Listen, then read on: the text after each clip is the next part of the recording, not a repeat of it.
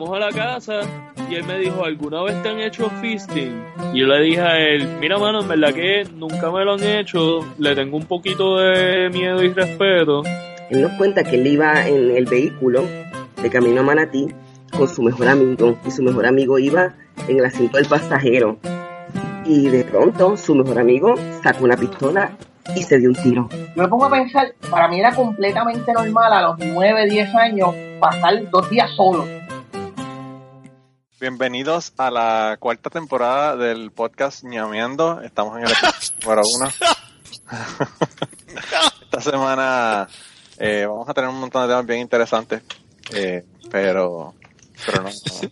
Mira que después la gente se nos, se nos, se nos confunde y, y dejan de escuchar el podcast.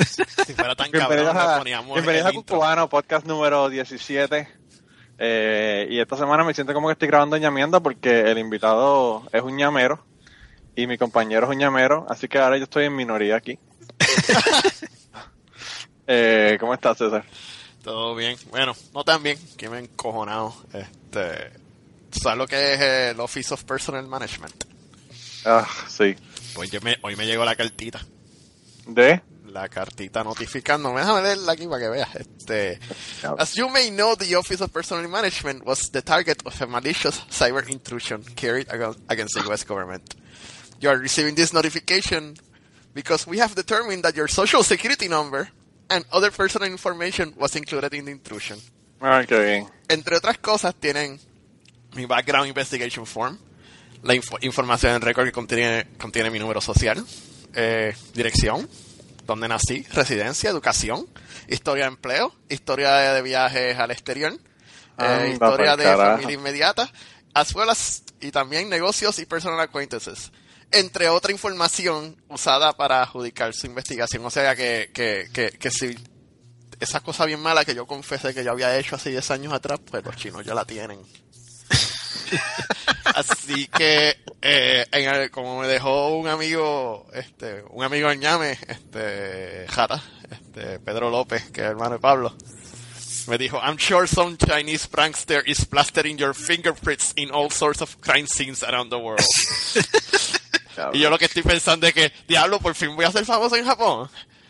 Este, y por lo menos mi, uno de mis jefes ¿Tú me dijo, lo, lo, lo bueno que va a ser eso para el ñame? Sí, mano. Y, y el, y el jefe, uno de los jefes me dice, bright side, you have a plausible defense for the crimes you will commit in the future. Así que, pues, así va mi día, Manolo. Un chino está haciendo su agosto con mi información personal. Hay un César Santiago en, en alguna villa de la China sacando, comprando todo a nombre mío. Así que, Diablo. día maravilloso, maravilloso. César, yo lo que quiero saber es, yo soy un, yo, yo aparezco como algún contacto tuyo. Yo creo que tú, yo, yo no era tus contactos cuando tú sometiste la pendeja Eh, esa. no, no, no, no, no, no. No, Mm. Eh, no, no, no. Al- alguna, eh, esa no estuvo en la pregunta de alguno eh, miembro de movimientos subversivos que usted conozca. Algún ateo que usted conozca. No, y, y, y no solamente eso, sino que el, el asunto es que si firmaste alguna petición para Oscar López, olvídate que entonces sí que se jodió la cosa. Exacto. O si Pero- firmaste la petición para que para que Puerto Rico se uniera a Cataluña. Pero, y no fue por mí, hablemos de este invitado que no conocemos. Mira, pues el invitado que no conocemos, preséntalo tú, que lo conoces mejor que yo. Este, ¿quién tú eres? Tío. Digo, ya se lo olvidó. Este, que me estás zapateando, mano. tanto este- tiempo hace, tanto tiempo hace que ya se te olvidó. Pues hoy se encuentra con nosotros este mi amigo y colega del ñame, eh, amigo de varios años, eh, Rafael Noguera, también conocido como el Rata, quien se ha olvidado de mí porque, pues, mano, cuando uno, cuando uno, este, por alguna razón, cuando hay bebés de, de la, de la piel y la sangre de uno, pues las otras personas se vuelven secundarias. Ahora digo yo, César, ¿quién? ¿Quién es César? ¿Ah? ¿Quién es César? ¿Quién? No sé, tío César. Que, que le va, que a tirar los nenes y va a tirar la- los containers de Food a la cuna para que los nenes aprendan a abrirlos y sean autosuficientes. Y usted me vuelve Eso, eso está en la información que liquearon, eso que dijiste de que vas a, vas a tirarle la- eh, botellas de baby food a la cuna a los nenes. Sí, sí. Sí. Mira que ya te regañaron de España cuando dijiste eso. no, puedes, no puedes decir esa cosa de nuevo porque bendito, yo pensé que habías aprendido con la mala lección. Mira, eh, no, no, pero fíjate, eh, yo no sé porque yo tengo uno de seis y uno que tiene un mes y yo nada de grabar podcast. ¡Ah! Ah, ¡Golpe bajo! ¡Golpe bajo! Tu alma en medio. ¿Qué, qué, qué? Helicopter parenting. ¡Oh! Un poquito, un poquito, un poquito. Vamos a hacer una, una preguntita. ¿Tú tienes un bebé o dos bebés? ¿Cuántos bebés tienes? Yo tengo un bebé y un hijo de puta de seis años. que todavía es peor que tener dos bebés. Porque los tuyos no te dicen, I hope you, I hope you die. ¡Es a diablo! Sí, ¡Diablo! Dios mío, a veces se encabronan. Peyton is mean. Esos 23 cromosomas puertorriqueños están bien jodidos, nació, con, nació con una cuchillita así. Cada vez que él me dice, cada vez que él me dice, I wish you die, eh, yo le, yo lo pienso, "Oh, estoy haciendo algo bien. Eso te pasa por, criar, eso te pasa por criarlo sin temor a Dios. Eso, no, eso me pasa por, por criarlo bien, porque si no, si, si le doy todo lo que ellos quieren, pues entonces no me gritan I hope you die. Entonces después ya tú sabes, a los, a los 17 años tengo que meterlos al rehab porque ya llevan 7 años de meterse heroína. Si no hay un poquitito de, de deseo de patricidio en tus hijos, hiciste algo mal, ¿verdad? Sí, está cabrón, así mismo es, hay que, hay que ponerlos a que de vez en cuando sepan, eh, no le tengan temor a Dios, pero tengan temor al Padre, que es peor Eh, todavía. Déjame, déjame tomar nota. Toma nota, toma nota. Atemorizar a mis hijos, que me tengan miedo, que ya. Ya, la otra nota no la tome, la de tirarle la comida en la, en la cuna para que te la coma. No tomo, not- tomo notas de ti, no de César. Vamos a. Mira, loco, ¿tú sabes cuánto tiempo hace que nosotros queremos tener en este podcast? Lo que pasa es que tú estás peor para conseguir que Obama. Eso sí que está cabrón, porque Obama, Bueno. Obama hasta Putin lo llama y, y se reúne con él. Bueno, la buena, la buena noticia es que los nenes ya están, ya básicamente a la hora que los acostamos, se quedan por varias horas.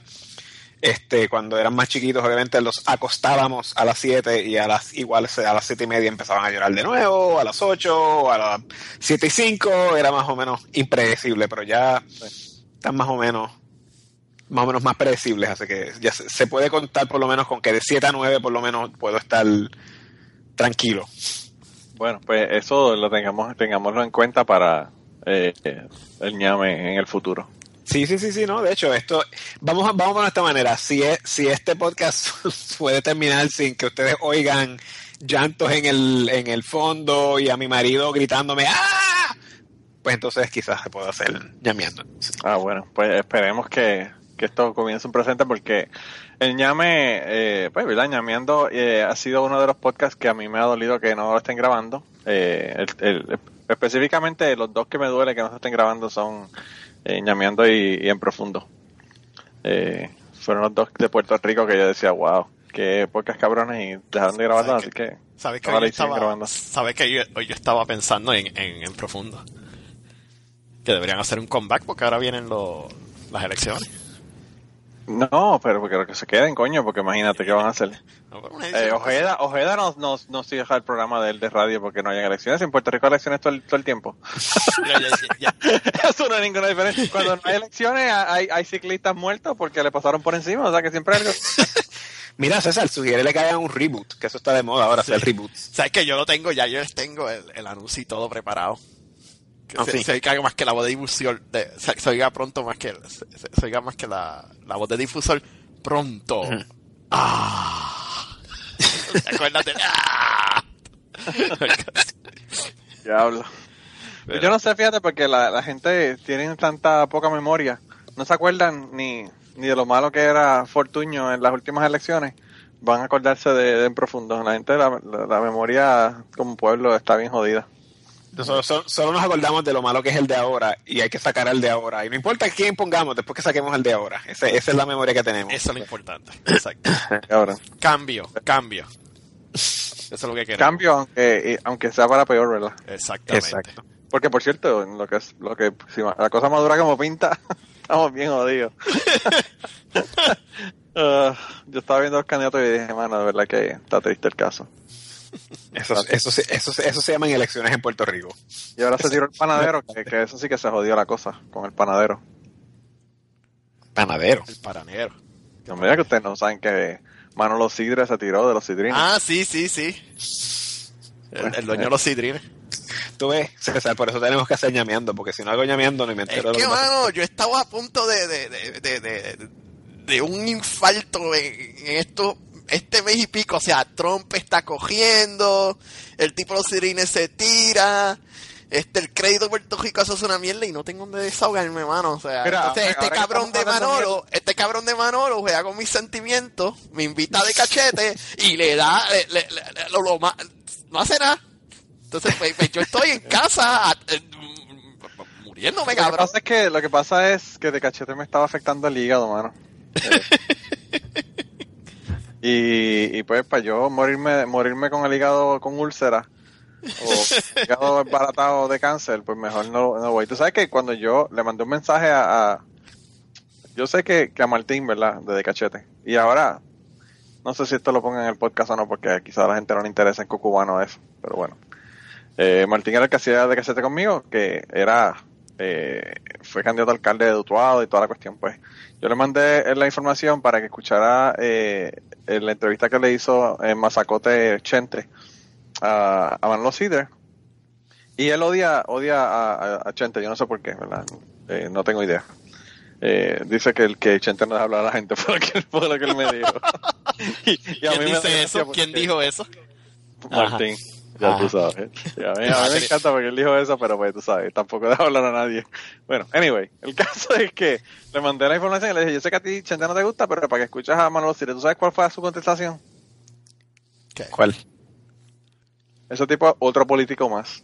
¿Quién? ¿De los sidrines? ¿What? Y yo le dije, pues, pues eso es lo que se tiran para para candidatos, los que son políticos. Porque si tú no eres un político, o no te sientes como un político, o crees que no puedes bregar con la política como yo, pues no me tiro. Obviamente.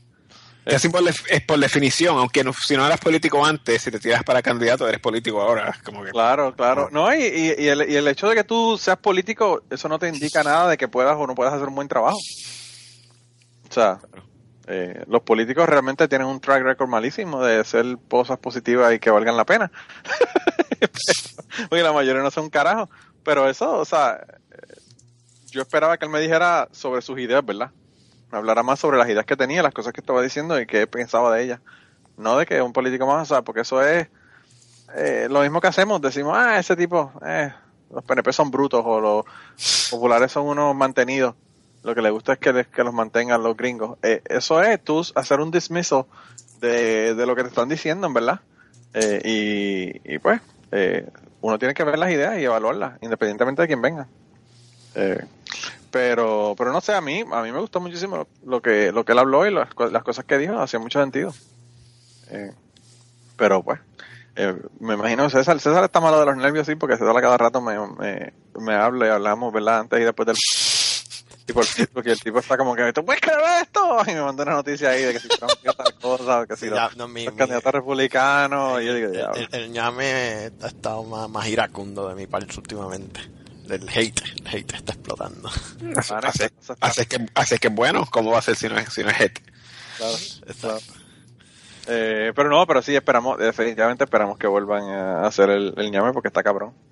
Eh, y, y por cierto, eh, Rafa, todo el mundo que le decimos, porque yo presento a César como de ñame porque eso es lo que todo el mundo conoce, ¿verdad?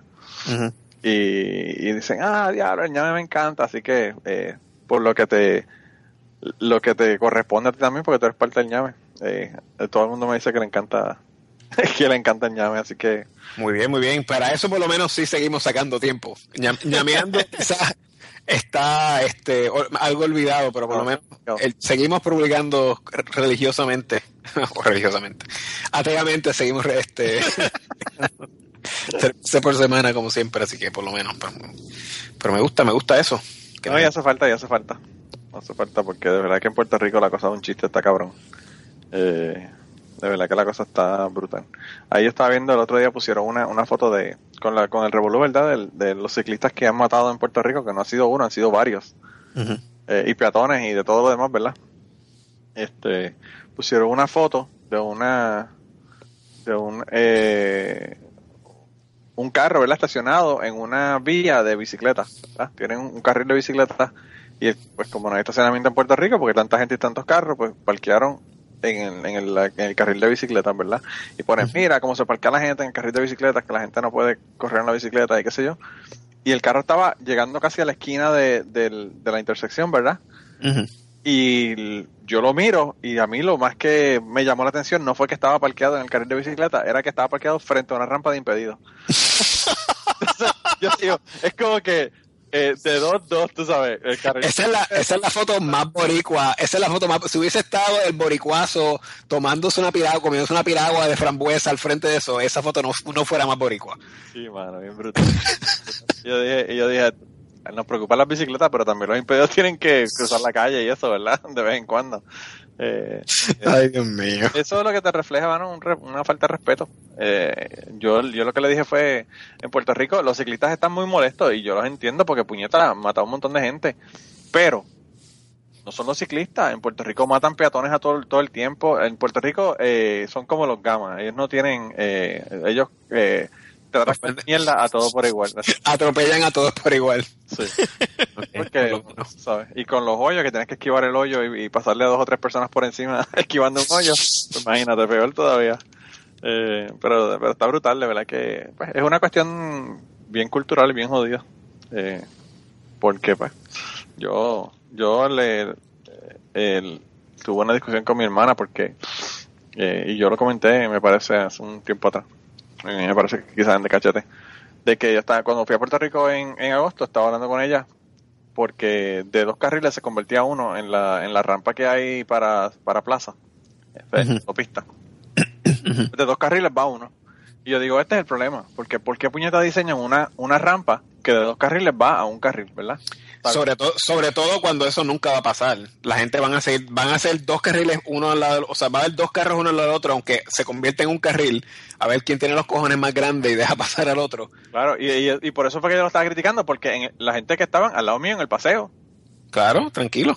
eh, como si nada, ¿verdad? Sí, sí. Tenían dos carriles y entonces, pues ella me dice, ah, pero es que eso, eh, yo le digo, esto, estas son las cosas que hacen aquí, este diseño, que, que tú dices, wow, qué, qué aberrante, ¿verdad? Entonces ella se, enca- se encabrona porque cree que yo estoy hablando de lo bueno que son los Estados Unidos, ¿verdad? Eh, Sí, sí, exacto. en vez de tomarlo como una crítica constructiva, lo tomo como una crítica eh, negativa. Y entonces este yo le digo, bueno, yo no te digo nada, ¿verdad? Te digo, pero que la, la gente hay que educarlo, que cuando hay dos carriles que se convierten a uno, pues la gente comienza a cambiarse a tiempo, ¿verdad? No a última hora o, a- o, o ni siquiera cambiarse y, de- y hacer el carril en el paseo, ¿verdad? Eh, y entonces ella me dice, ah, pero es que para que la gente, para que la gente este, empiece a hacer esas cosas, van a tener que volver a nacer, ¿verdad? Que es la actitud más derrotista y más jodida cuando uno está queriendo lograr cambios, ¿verdad? Eh, si ya antes de tú comenzar a tratar de implementar algo ya vas a pensar que se jodió, pues te jodiste. Claro. Pero, A mí, lo- a mí lo que me choca es que en Puerto Rico la gente, las cosas que le critican a sus políticos, no las no, no, como que no las conciben cuando lo hacen ellos mismos.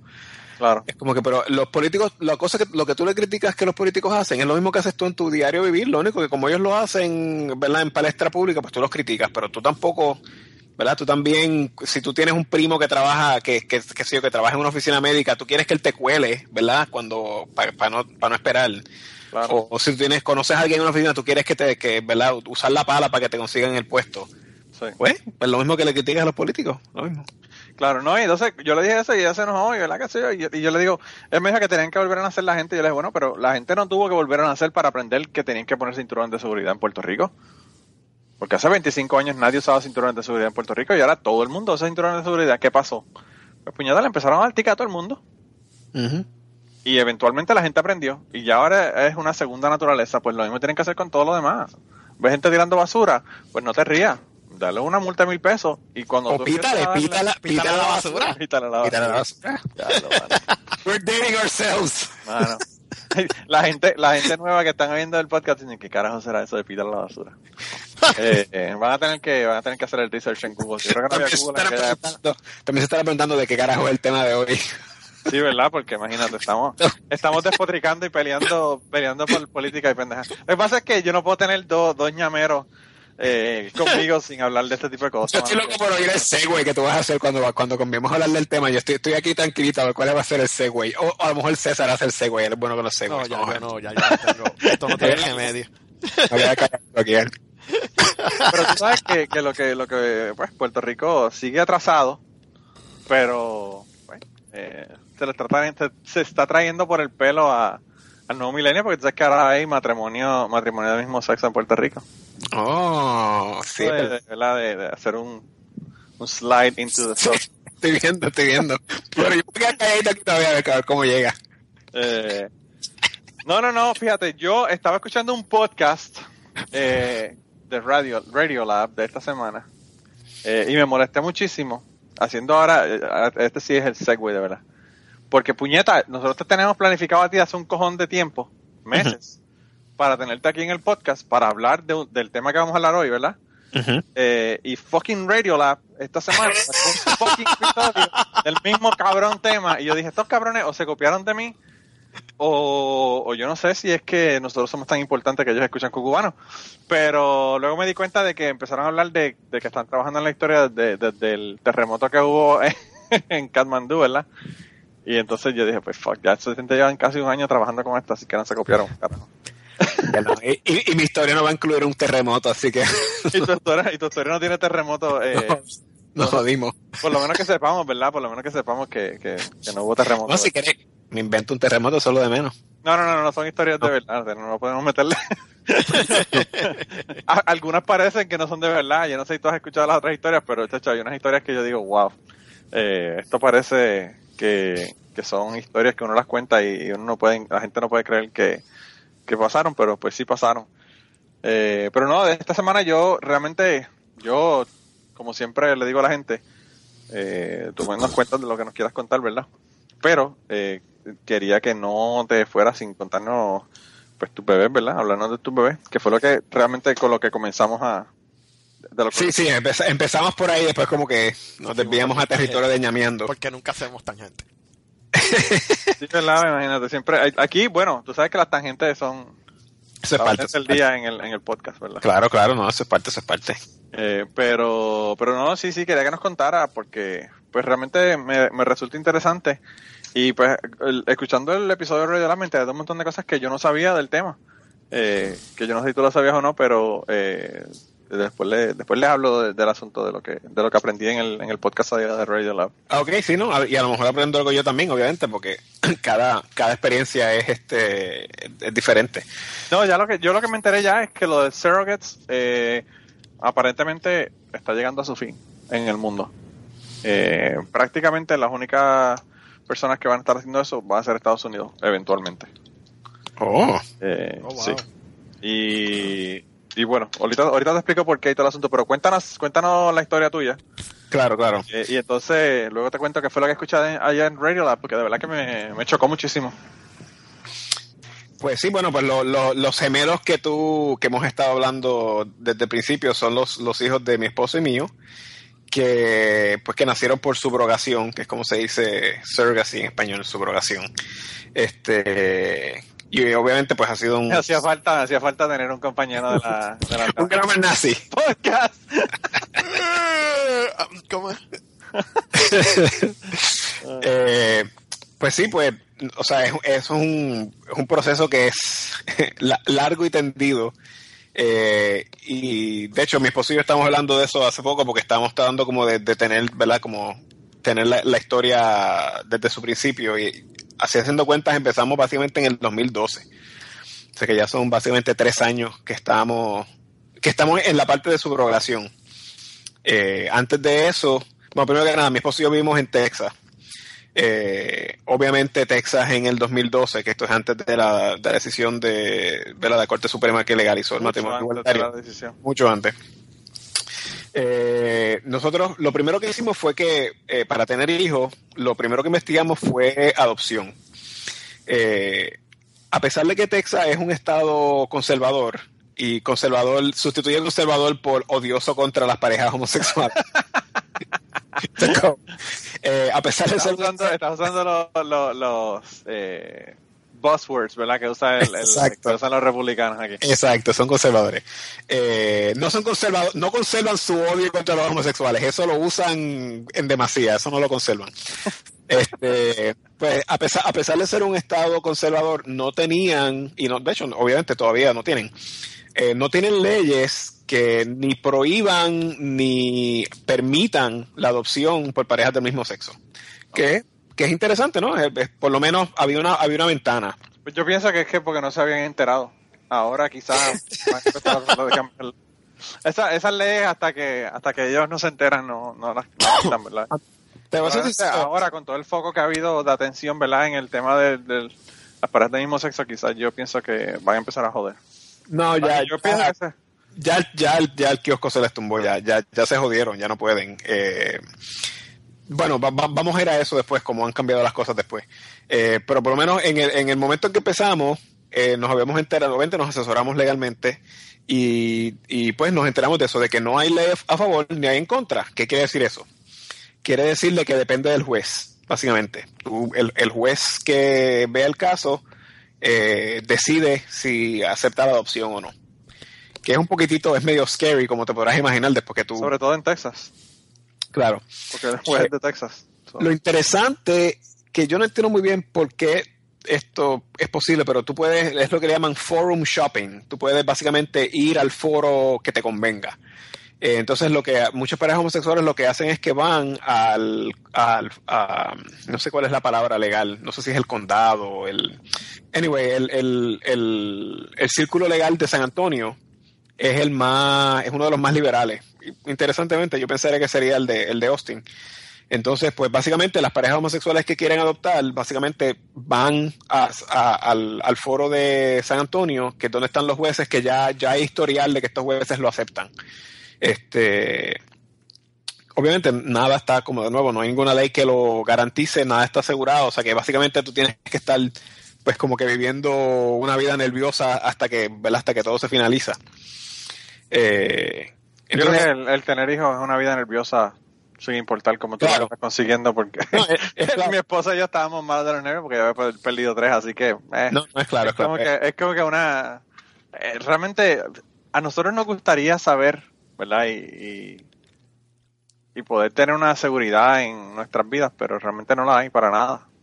Básicamente es una, es una camada adicional de, de, De de- incertidumbre, sí, sí. Es como que, por lo menos en el caso tuyo, tú chicha y nadie te puede decir que no. Entonces, pues, si funciona o no funciona, pues eso es- la madre naturaleza decide y pues eso, eso, eso no nadie lo cambia. Pero por lo menos tú no necesitas permiso para chichar y preñar a tu esposa. No, y es tuyo, y tú sabes, claro, eso es, es tuyo, no tienes que pelear por el bebé después ni nada. Exacto, no tienes que estar demostrándole a un extraño que tú puedes ser el padre de esta criatura. Es como que, um, no, I fucked her, I'm pretty sure I can be the father. ¿tú ¿Sabes? Eh, Lo, lo triste es que hay un montón que yo estoy seguro que si yo le fuera a ser el juez, yo no le dejaba tener hijos. no, no, y, que pueden tenerlo, o sea que... pues, eh, cuando llegue la parte de la subrogación mencionaré muchas cosas, pero te adelanto que hay un montón de, un montón de pasos en todo este proceso que a mí me, me endiablaba precisamente por eso, porque era como que, porque yo tengo que estar demostrándole al Estado que yo, que yo puedo ser un buen padre, cuando tener un hijo por subrogación o por adopción es algo tan adrede, es algo tan, tan costoso en, ¿verdad? En dinero, en esfuerzo, en, en ¿verdad? En, en, ¿cómo se llama? selvas emocionales, o sea, es algo tan y tan y tan difícil. Y sin embargo, dos personas chichan y se, y se preñan y son padres y nadie- puede decir nada. Todo y el esta mundo, gente que está sí. pasando todo este trabajo para ser padre tiene que estar pasando, haciendo jumping through hoops, tú sabes. Eh, Claro, no, yo, yo siempre lo dije, incluso con personas, ¿verdad? Que son de sexos opuestos, eh, que cuando las personas van a adoptar, les van y chequean que tengan un cuarto para el bebé y toda la mierda. Y cuando tú eres padre, ¿cuántos niños no tienen dos niños durmiendo en un mismo cuarto? Claro. Porque los padres no tienen la posibilidad de tener una casa con un cuarto adicional para el niño adicional. eh. O sea, eh, se, le, se le piden un montón de cosas que realmente no, no se le exige a más nadie. Sí, exacto, exacto.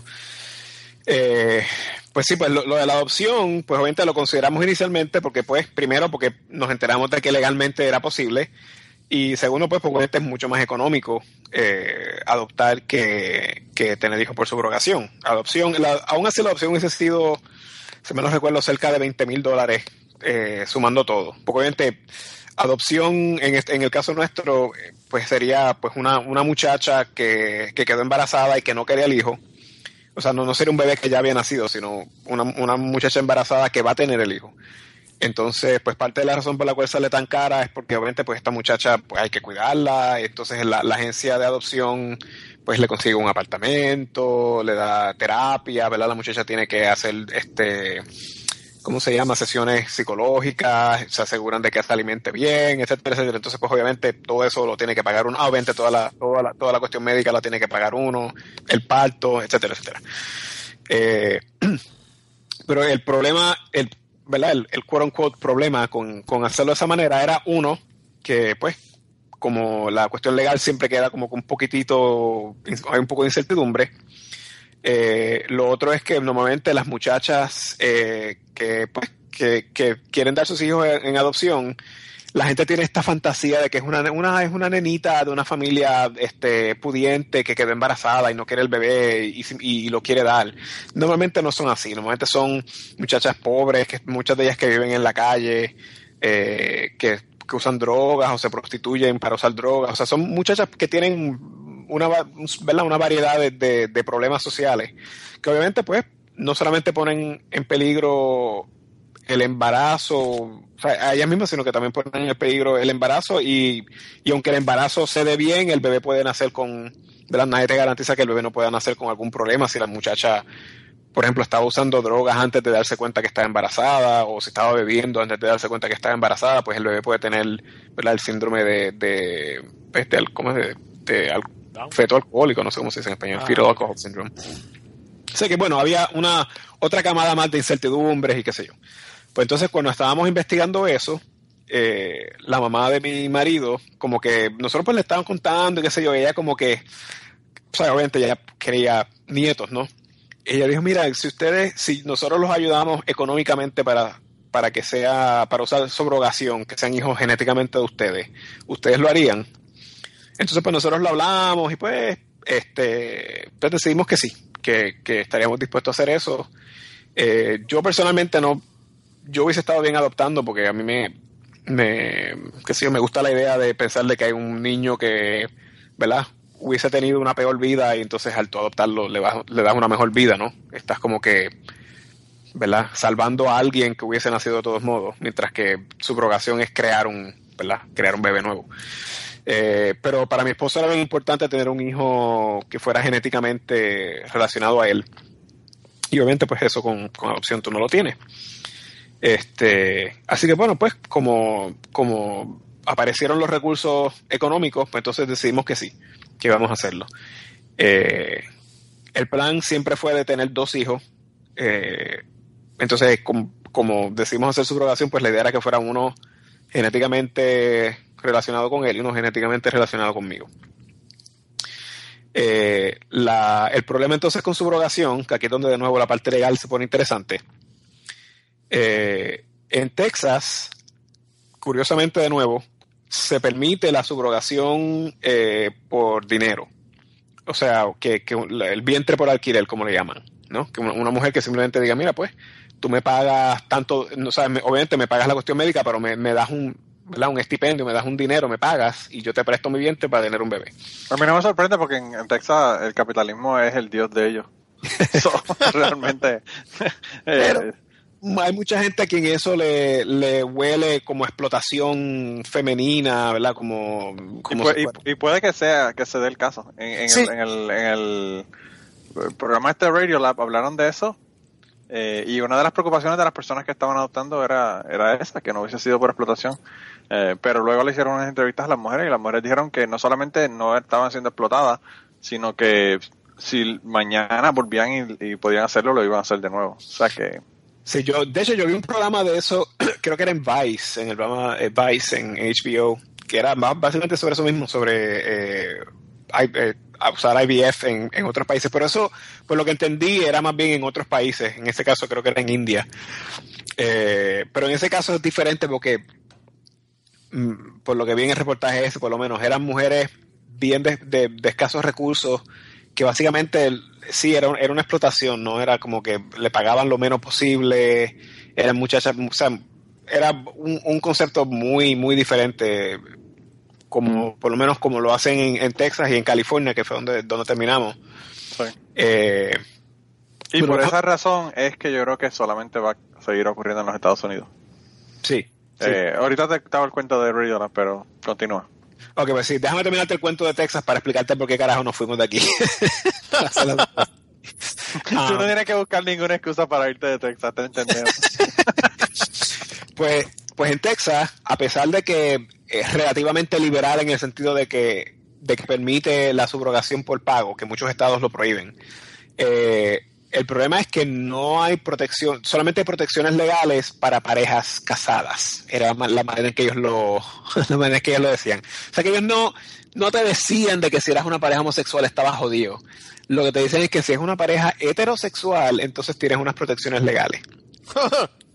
y a lo que me refiero con protecciones legales son, es una, eh, no sé cómo se dice esto en español, un, un pre-judgment.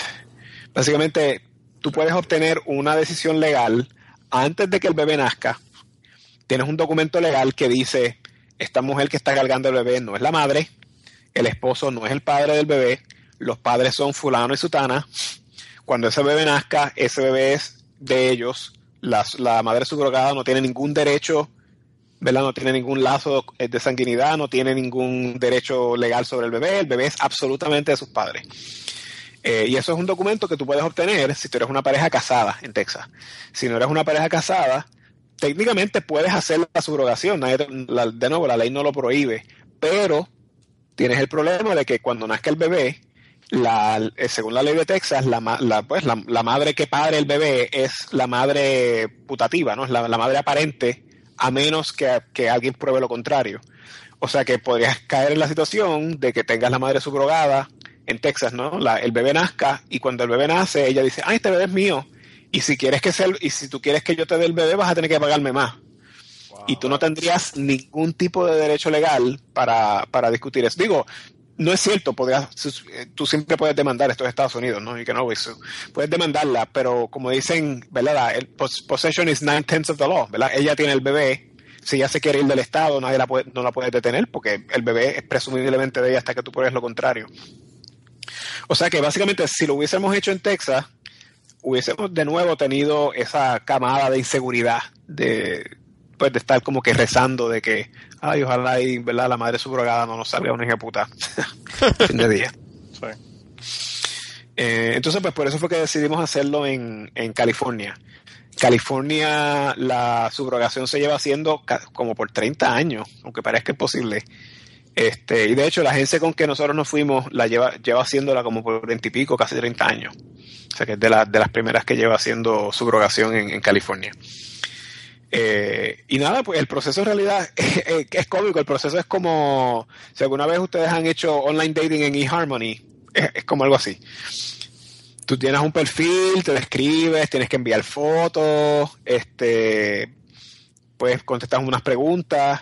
Entonces las madres subrogadas eh, también llenan su perfil, ponen fotos, llenan sus preguntas. Entonces, como funciona es que la, la agencia eh, de subrogación como que los parea. Básicamente decide, mira, estas dos personas, ¿verdad? esta pareja y esta madre subrogada parece que podrían llevarse bien. Entonces, ellos, cuando ellos te parean, entonces tú puedes ver la, el perfil de las madres subrogadas que ellos creen que serían compatibles contigo. Cabrón, se me acaba de ocurrir una idea millonaria. y ustedes que son eh, expertos en software, eh, estaría bien cabrón. Tenemos que hacer un app como Tinder para subrogar parenting. wow. swipe left, swipe right. Y después lo, le haces el match. Estás en Starbucks y como que, ay, there's a surrogate mother right next to me. just, she just had a macchiato. Ooh, I like her. Uh, un pumpkin, pumpkin spice latte. se, compró, se escogió el vaso rojo sin decoraciones navideñas y no lo criticó ni peleó por eso. ah, es una tea, es una, un godless atheist como yo. Uh. Bueno, pues ese, ese proceso, pues, es básicamente es como esto, es como online dating, es, bastante cómico. Tú no, no, puedes ver nadie hasta que ellos te, te paren con alguien. Y honestamente, yo te soy sincero, yo no sé exactamente qué ellos usan, ¿verdad?, para decidir qué personas podrían ser compatibles. Eh, yo sé que una, un punto que es importante, obviamente hay un montón de decisiones médicas que pues que tú tienes que estar como que de acuerdo con ellas. Por ejemplo, eh, aborto, ¿en qué casos tú harías un aborto? ¿Verdad? Eh, entonces, pues nosotros, por ejemplo, nosotros eh, pusimos que si el bebé, por ejemplo, tuviera Downs, ¿verdad? Si tuviera trisomía 23, nosotros no querríamos abortarlo, ¿no? Y eso pues es importante para, ¿verdad? Para algunas mujeres subrogadas, que algunas madres subrogadas que no querrían abortar un, un bebé simplemente porque tiene síndrome de Down, ¿no? Eh, yo sé que esa fue una de las cosas que era, pues, que éramos compatibles, que ella quería una pareja que no, no quisiera abortar por eso y nosotros no queríamos abortar por eso aparte de aparte de, de eso yo no sé exactamente que ellos verdad que ellos estaban viendo. Ah bueno obviamente una madre que no le importara hacer eh, usar una pareja verdad Eh, ayudar a una pareja homosexual obviamente. Eso sería me imagino que eso es una de las cosas que ellos buscaban también. La otra cosa que te iba a preguntar, entonces, esto es lo que hacen la- las madres que básicamente lo que hacen es que van a esta compañía y eh, básicamente hacen una solicitud para ser surrogate mothers. Exacto, sí, eh, eh, y, y a eso es lo que iba con la diferencia entre Estados Unidos y quizás lo que yo, por lo menos lo que yo vi en India, en, el reportaje que vi. Eh, el proceso, por lo menos en esta agencia, es, era, es bien riguroso. O sea, tú no, no puedes simplemente ser una, ah, yo soy una nena de 18 años y quiero hacer chavo, tú sabes, y, y, y me, voy a hacer surrogate mother. Ella- ellos no aceptan, para empezar, no creo que, no sé, no estoy seguro si no aceptan mujeres creo que creo que aceptan mujeres solteras, pero no aceptan mujeres que no, que no hayan tenido hijos propios. Eh, por dos razones. Si lo piensas es bastante evidente, ¿no? Pues primero, pues porque sabes que, ¿verdad? Sabes que funciona el equipo, ¿no? Ya, ya, ya. No hay, no hay que demostrar que el equipo funciona. Y lo otro es eh, psicológicamente, obviamente, es menos probable que se quiera quedar con el hijo, ¿verdad? Con el bebé.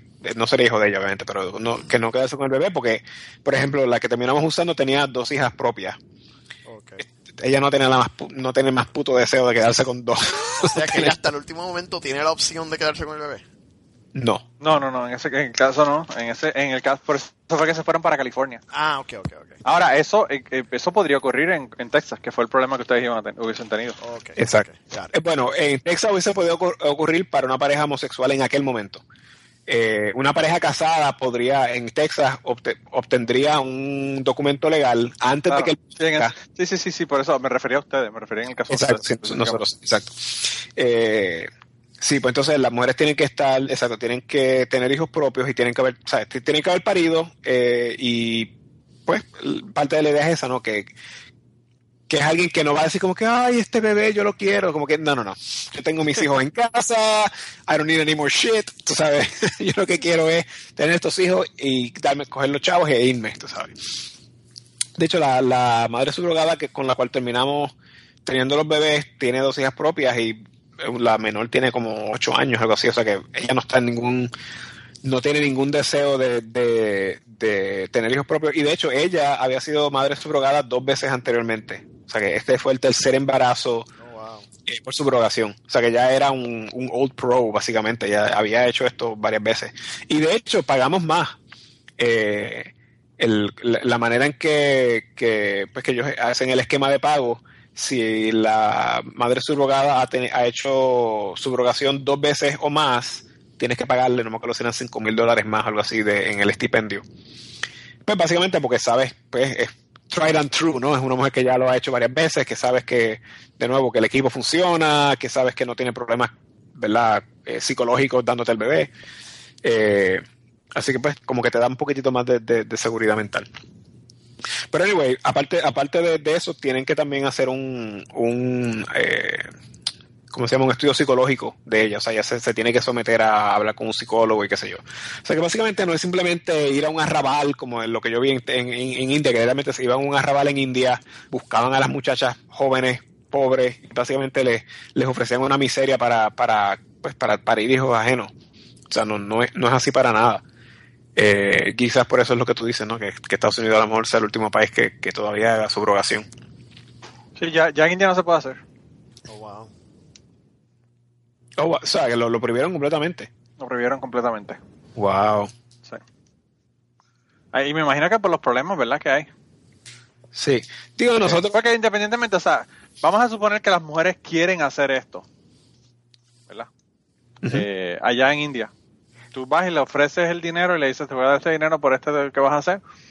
Y la mujer quiere hacerlo. Aunque la mujer esté de acuerdo, yo pienso que quizás podría ser más o menos explotación por el hecho de que la mujer tiene bien pocas opciones en un lugar como India eh, para conseguir dinero, conseguir una casa o conseguir lo que ella quiere conseguir con el dinero ese que le van a dar. Bueno, eso Entonces, básicamente es el, es el mismo argumento de, de, pues, de los sweatshops, ¿no?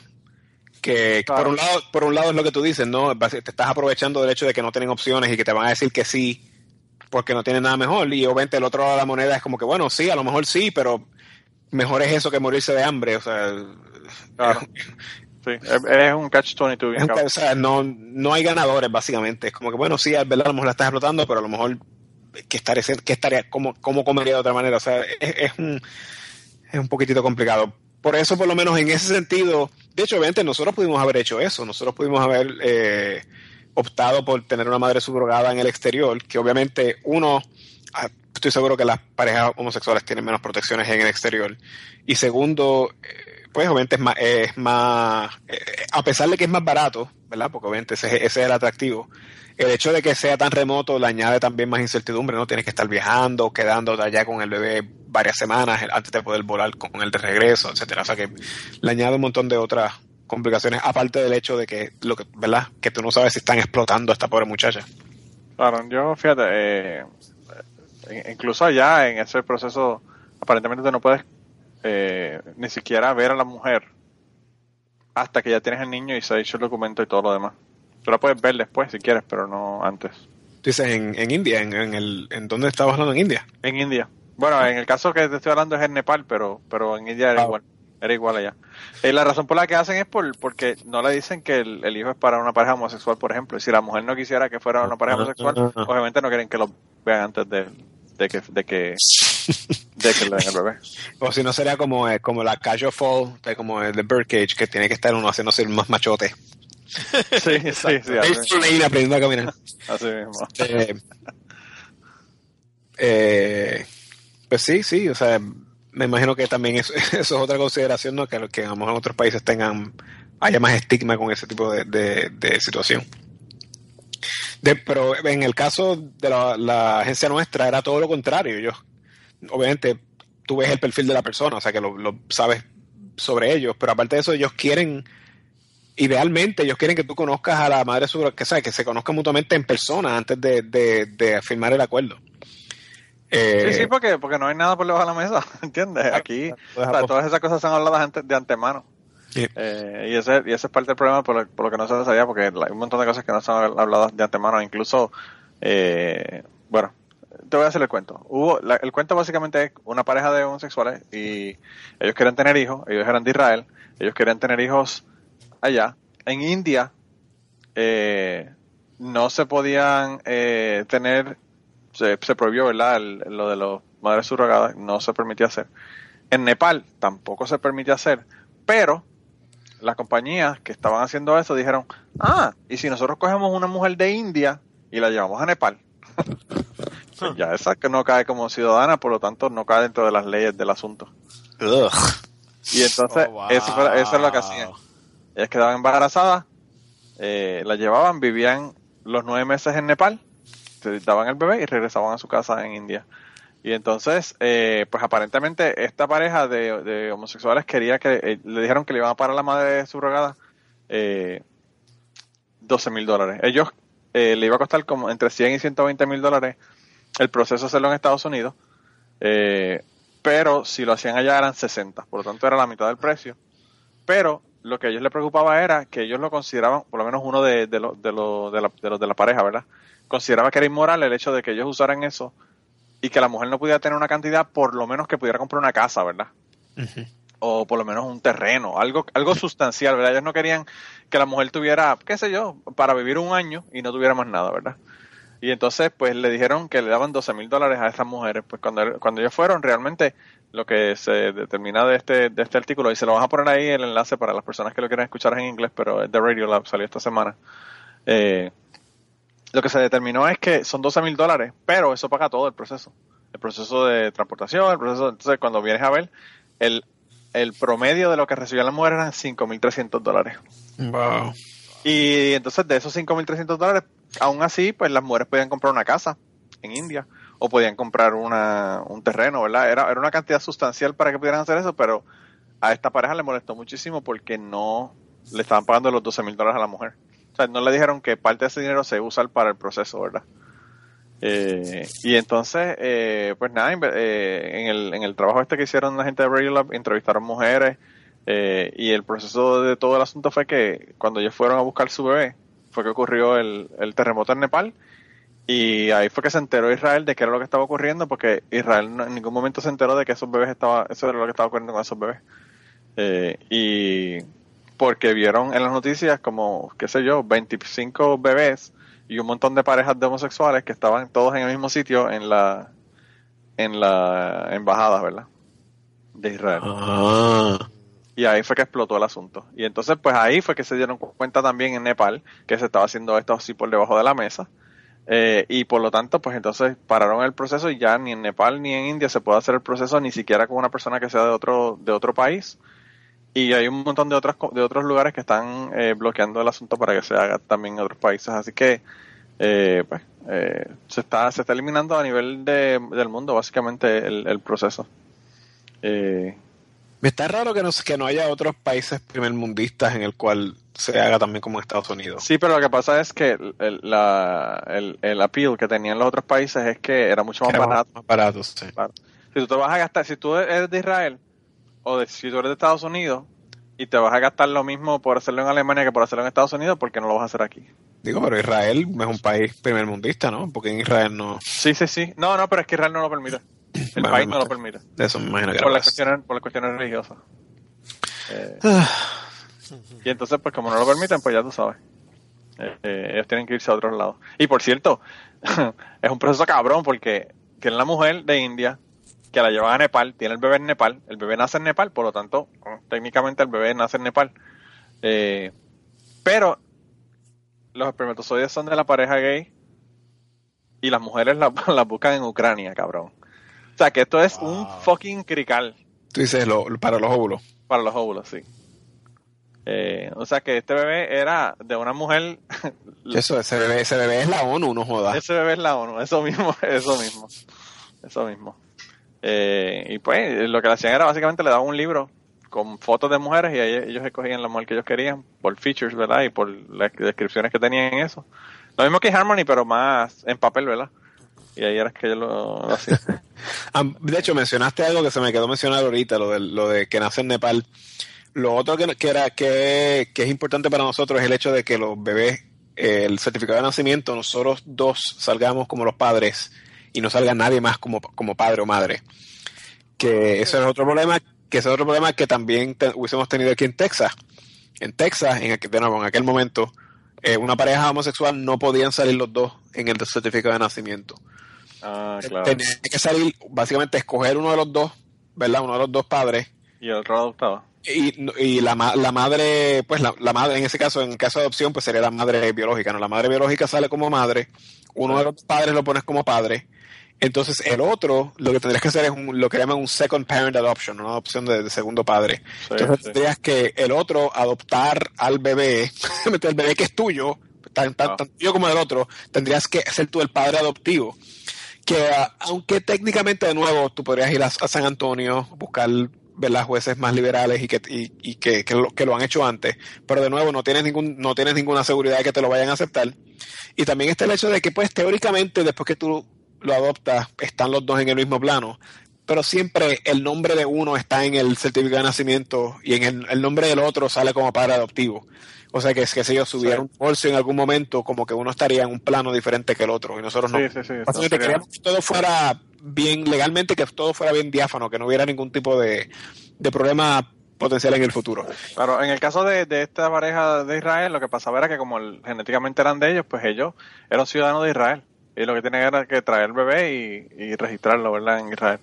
Y no tenían el, el- el certificado de nacimiento de Nepal. Y por cierto, se lo daban al otro día. El Wow. bebé, el bebé se lo dan al otro día y el bebé era de un día de nacido. Bueno, que el- en una parte de la entrevista le dice uno de los de los de la, de los de la pareja, ¿verdad? Que iban a adoptar, que le dijo a una enfermera que le enseñara cómo, cómo darle leche a eso porque él no sabía, ¿verdad? Imagínate un bebé de un día de nacido, tú no, no sabes nada de ese bebé. Claro. Eh, y, eh, de verdad que está bien, bien interesante. Y por cierto, lo que dijeron es lo mismo que va a pasar con todo lo demás. Como cuando tú haces el aborto ilegal, van a empezar, toda esta cosa va a ocurrir ahora, pero por debajo de la mesa. Sí, Sí. claro. exacto. Pues, Sí, eso, de hecho, en, en, en California, aparte, aparte de, de- del documento legal ese que dice de que cuando el bebé nace es tuyo y ella no es la madre, qué sé yo, la otra cosa que puedes hacer en California es que básicamente el certificado de nacimiento, o sea, que el certificado de nacimiento tiene diferentes campos, ¿no? El nombre del padre, dónde nació el padre, etcétera, etcétera. Todo es, todo ese proceso tú lo haces, lo puedes hacer antes de que nazca el bebé.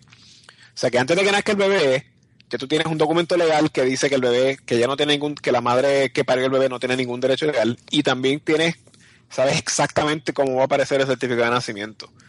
Que son de nuevo, nosotros somos bien, ¿verdad? Legally minded en ese sentido, no, no queríamos, ¿verdad? Que hubiera ningún problema. Bastante, bastante problemas estoy seguro que vamos a tener en ¿verdad? a través de nuestra vida teniendo, siendo dos hombres cuidando bebés, ¿verdad? Pero por lo menos queríamos que legalmente no hubiera ningún tipo de, de- problema. Que eso es algo que en Texas nunca hubiésemos tenido. Bueno, gente, regresamos con el podcast en un segundo, pero sabemos lo que se están preguntando. ¿A dónde rayos le voy a enviar las historias a esta gente? Hay varias formas de contactarnos. La primera es por Twitter en cucubanopod y la segunda es enviándonos un email cucubanopod@gmail.com. Esas son las dos formas más fáciles de contactarnos. Además de eso, también pueden ir a nuestra página de Facebook, buscarnos en Facebook, darle like en Facebook y a través de esa página también nos pueden contactar. Así que no hay excusa, hay muchas formas de contactarnos. Y si estás pensando que tus historias son mejores que las que estás escuchando en el podcast, bueno, pues es hora de que nos envíes la historia tuya o nos contactes para grabarla contigo. Así que anímate y enviarnos tus historias. Y ahora continuamos con el podcast. Pero de hecho, la, primera madre con quien nos, madre jugada con la cual nos, nos parearon, a esa la, la conocimos en persona, fuimos a California este un fin de semana. Yo tengo unos amigos en el área, o sea que aproveché el viaje y pues no fue solamente a eso. Eh, pero entonces la conocimos a ella y al esposo y al hijo, etcétera, etcétera, y nos caímos muy bien. De, hecho, de primera nos habíamos hablado por teléfono antes, nos caímos muy bien.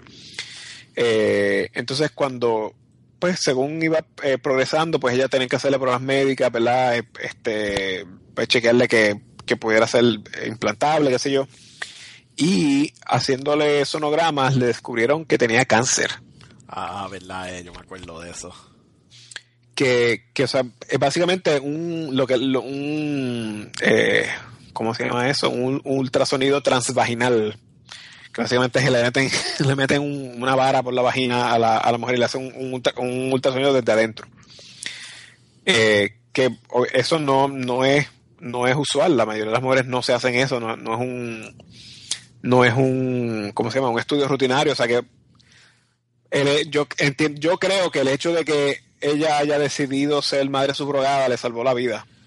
Porque ella nunca lo hubiese encontrado ese cáncer si no hubiese, si no hubiese O sea, ese cáncer no, no se chequea a esa edad o es que la prueba no es usual. Esa es la parte que no estoy siguiendo. Eh, bueno, el cáncer creo que, si mal no recuerdo, era un cáncer como en, eh, en el músculo liso. Es un, es un tipo de cáncer bien raro y es un, es un cáncer interno. O sea, que, que básicamente no, a menos que tú eh, desarrolles síntomas, Ajá. no, nunca te lo vas a ver, ¿verdad? Porque como carajo, porque tú te vas a ver un cáncer que tú tienes en medio del cuerpo que no, ¿verdad? No, no es como que tengas un, ¿verdad? Como que tengas un guaburucho saliéndote por el lado o, o nada.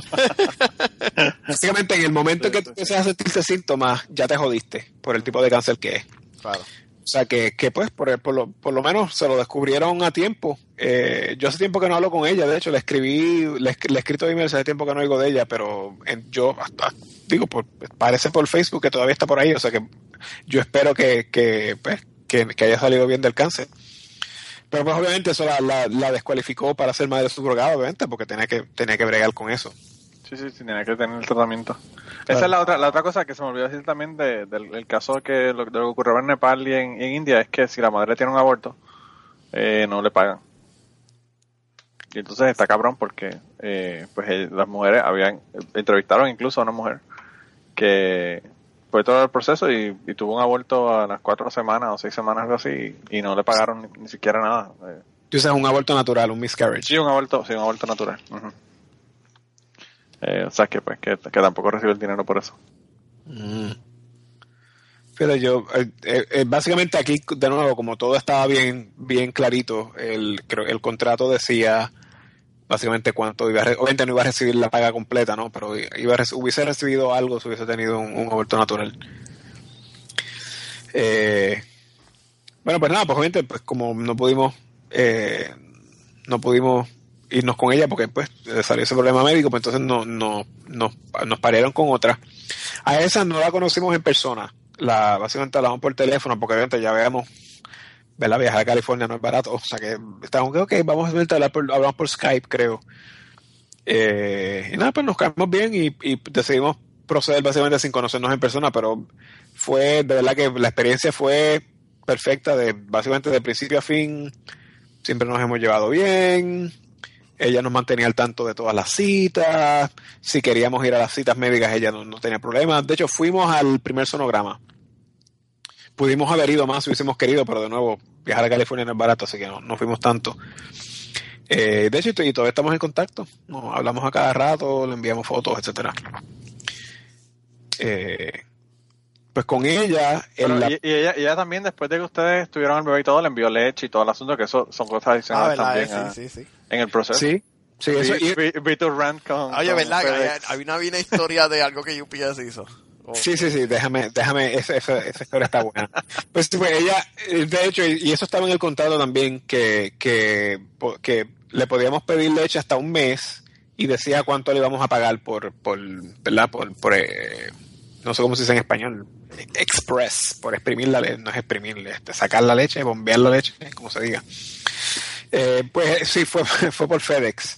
Lo que nosotros hacíamos era que le- le- nosotros le compramos unas neveritas y le compramos unos, como unos gel packs de esos que se congelan. Ah. Eh, pues la idea era de que ella, eh, pues, bombeara leche en unas bolsas, como son unas bolsitas plásticas que se secan, que se sellan al vacío. Sí. Entonces, cuando tuviera básicamente suficiente para llenar la nevera, empacaba la nevera, le ponía los gel packs y nos la enviaba por eh, First Overnight, eh, se llama el, servicio de Federal Express, que obviamente es un fracatán de chavo, pero te lo garantizan que está, a a- está en tu casa antes de las 8 de la mañana al otro día. Que eso era, obviamente, eso era lo que necesitábamos, porque la leche, ¿verdad? Si se, la leche materna, si se derrite, eh, tienes que usarla dentro de 24 horas, básicamente. O sea que tenía que llegar congelada para que, para que pudiéramos ¿verdad? usarla para los bebés.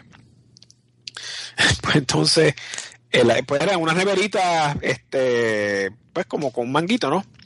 Entonces parece que el chofer que, que, recogió la, la, nevera le puso el, pues el sellito ese que ellos le ponen que él tiene toda la información de a quién va y qué sé yo, se lo puso en la, en el, ¿verdad? En el mango. Y en algún momento alguien en FedEx levantó el mango y se, se fue, se llevó el mango y dejó la manguera, dejó la, la nevera este, sola. Y al otro día, sin, sin ningún tipo de ver- vergüenza, nos pusieron al frente de la casa un mango de nevera con el, sell- con el sellito de FedEx. First overnight. Aquí tiene su mango, señor nevera. Disfrute del mango de su nevera. Diablo. Y el tipo se, el chofer se fue con un guille cabrón. Yo abro la puerta y, y veo que lo como que yo como que, excuse me, hello. Y el tipo se montó en el carro y se fue. Con él no era la cosa. Y obviamente yo llamo a Sora, eh, hello, where's my milk? Entonces, pues nada, ah, sí, vamos a buscarlo, qué sé yo. Terminaron, terminaron encontrándolo y nos lo trajeron al otro día, pero ya para ese día toda la leche estaba, toda la leche estaba descongelada y pues yo no, yo no voy a darle leche a mis nenes y yo no sé si la es saludable, ¿no? O sea que la, Claro, claro, claro. la- de hecho la madre surrogada me dijo que ella lloró. Cuando ella se enteró de eso, ella se puso a llorar. Porque eso ya una semana llevaba ella bombeando cada tres horas, primero se las tetas, para llenar, para llenar ese nevera de leche y esos cabrones la perdieron. Diablo. Para mí, lo que obviamente las cosas se pierden, es- yo lo entiendo, pero ¿quién carajo levanta un fucking mango de nevera first overnight y dice, ah, sí, es- este mango de nevera, este mango de nevera tiene que llegar antes de las 8 de la mañana otro día? ¿Qué carajo? Nadie se le ocurrió, coño. Este mango de nevera, mira, eh, eh, Rafa, gracias a Dios que era, que era leche, que ya se podía pompear más. Si hubiese sido un corazón para un cabrón que le, que le tenían que poner el corazón eh, al otro día, se hubiese cagado en su madre, bien brutal. Bien brutal. Exacto. Pues entonces, lo que el, el esposo de ella cogió la otra, la otra neverita que teníamos, le arrancó el mango para el carajo. Ah, y, la- y lo mandó sin manga. Ah, no, no, no, no, lo que hizo fue que le, lo, lo, lo, lo bajó, o sea, bajó el mango y le puso duct tape para que, como se le, le, le adherió el, el mango a la nevera para que no se pudiera levantar, Sí, sí, sí, para que no pudieran usar el mango. para que no pudieran usar el mango. Diablo. Wow. Tan de pinga. Sí, eso. eso Yo, yo vi tu rant en Facebook y yo dije, mano, este tipo pobre está cabrón, de verdad que las cosas que se ven. Y, y, el- y el problema es que, fíjate, yo, yo no sé si es que uno es ingenuo, pero cuando yo era niño, yo veía a la gente alrededor mío, los adultos, y decía, mano, yo quisiera eh, ser adulto para tener todo bajo control y, y, y lo que me he dado cuenta es que, mano, los adultos son niños, niños grandes. La mayor parte de los adultos que yo conozco son niños grandes, está cabrón. Eh, y, y pues las mismas cabronadas que hacen un niño que podría ser que no sabe o lo que fuera, la hace un adulto que es como llevar el mango y decir, "Eh, que se joda, tú sabes. Eso, mano, eso fue, lo dijiste, que se joda. Eso fue docenas de empleados de FedEx vieron ese mango y dijeron, eh, que se joda. Porque si uno de, si solamente uno de ellos hubiera dicho, coño, qué raro que está un, man, un mango first overnight. First overnight son como 200 pesos que tú tienes que pagar para que, para que te lo traigan. Ciento y pico, casi 200 pesos. Ah, y, el, ma- y el, el- la etiqueta dice el peso del paquete. Que dice que son Sí, sí, sí, 15 libras. ¿verdad? O sea ¿Verdad que- tomaba un segundo que tuve como que este mango no pesa 15 libras. Esto estaba amarrado a algo que pesaba 15 libras. Y mira, puñeta, es un mango de nevera. Maybe it was a cooler. Sí, sí, sí, sí, sí, que no no es que pensaran, diablo, es una pieza para un carro de NASCAR. Como que, ah, bueno, yo no, yo no, yo no me, yo no me meto en la vida de mis clientes. Si, si él necesita un mango de nevera para el otro día, ¿quién soy yo para cuestionárselo? No, no, mamabicho. Dice que pesa 15 libras. Ese mango no pesa 15 libras. Mango de 15 brutal, libras. Está cabrón. Está cabrón, sí. Bueno, pues déjame, no creo que no, te- no, te- no les he contado de cómo, cómo se hicieron los embriones. Que ese es el, el proceso Sí, que... No- nos adelantamos y, y tenemos que ir para atrás ahora todavía. Vamos al proceso. Vamos hacia atrás. Eh, pues obviamente lo primero que tenemos que hacer era buscar óvulos, ¿verdad? Porque óvulos, no huevos, porque huevos, huevos tenemos, lo que no tenemos era óvulos. Eh, así que eh, tenemos una amiga, una amiga en común que había- nos había dicho que si en algún momento queríamos eh, eh, tener, tener hijos nosotros, que ella nos daba los óvulos. Y yo me dijo como que yo, yo creo que ella lo dijo en serio. Vamos a preguntarle. Y le pregunté dijo, sí, no, en serio. Si tú quieres hacerlo, lo hacemos. Eh, y pues, o sea que básicamente eso nos daba dos ventajas. La primera, obviamente, será más barato conseguir eh, óvulos de alguien que tú conoces porque un donante de óvulos serían como 20 mil pesos ahí nada más. Wow. O sea, el proceso end-to-end, 150 mil, básicamente lo que, lo que dijeron lo- lo- la pareja israelita, como de 125 a 150 mil, incluyendo eso. Eh, Rafa, Rafa, yo te voy a ser sincero. Eh, yo no quiero a mi hijo tanto como para pagar 150 mil Más ahora que lo conozco, que tiene 6 años y me dice, I hope you die. yo digo, fuck, hermano. Está cabrón. un sí, un polvito, un polvito sí, pero 150 mil pesos no los vale. Chacho, Está cabrón. No, no, el, el asunto no es ese, el asunto es que probablemente he gastado más que de 150 mil ya en los 6 años que tiene de, haber nacido. Es cerca de un millón de dólares, algo si tú terminas ajustando por inflación a través de toda la vida que lo que tú pagas de un, de un niño. Yo estaba diciendo la semana pasada, en el podcast que grabamos la semana pasada, que el, el eh, embarazo ectópico que tuvo Ashley, que fue un día de hospital para hacerle la cirugía y quitarle el tubo, eh, nos costó 25 mil dólares al plan. Al plan.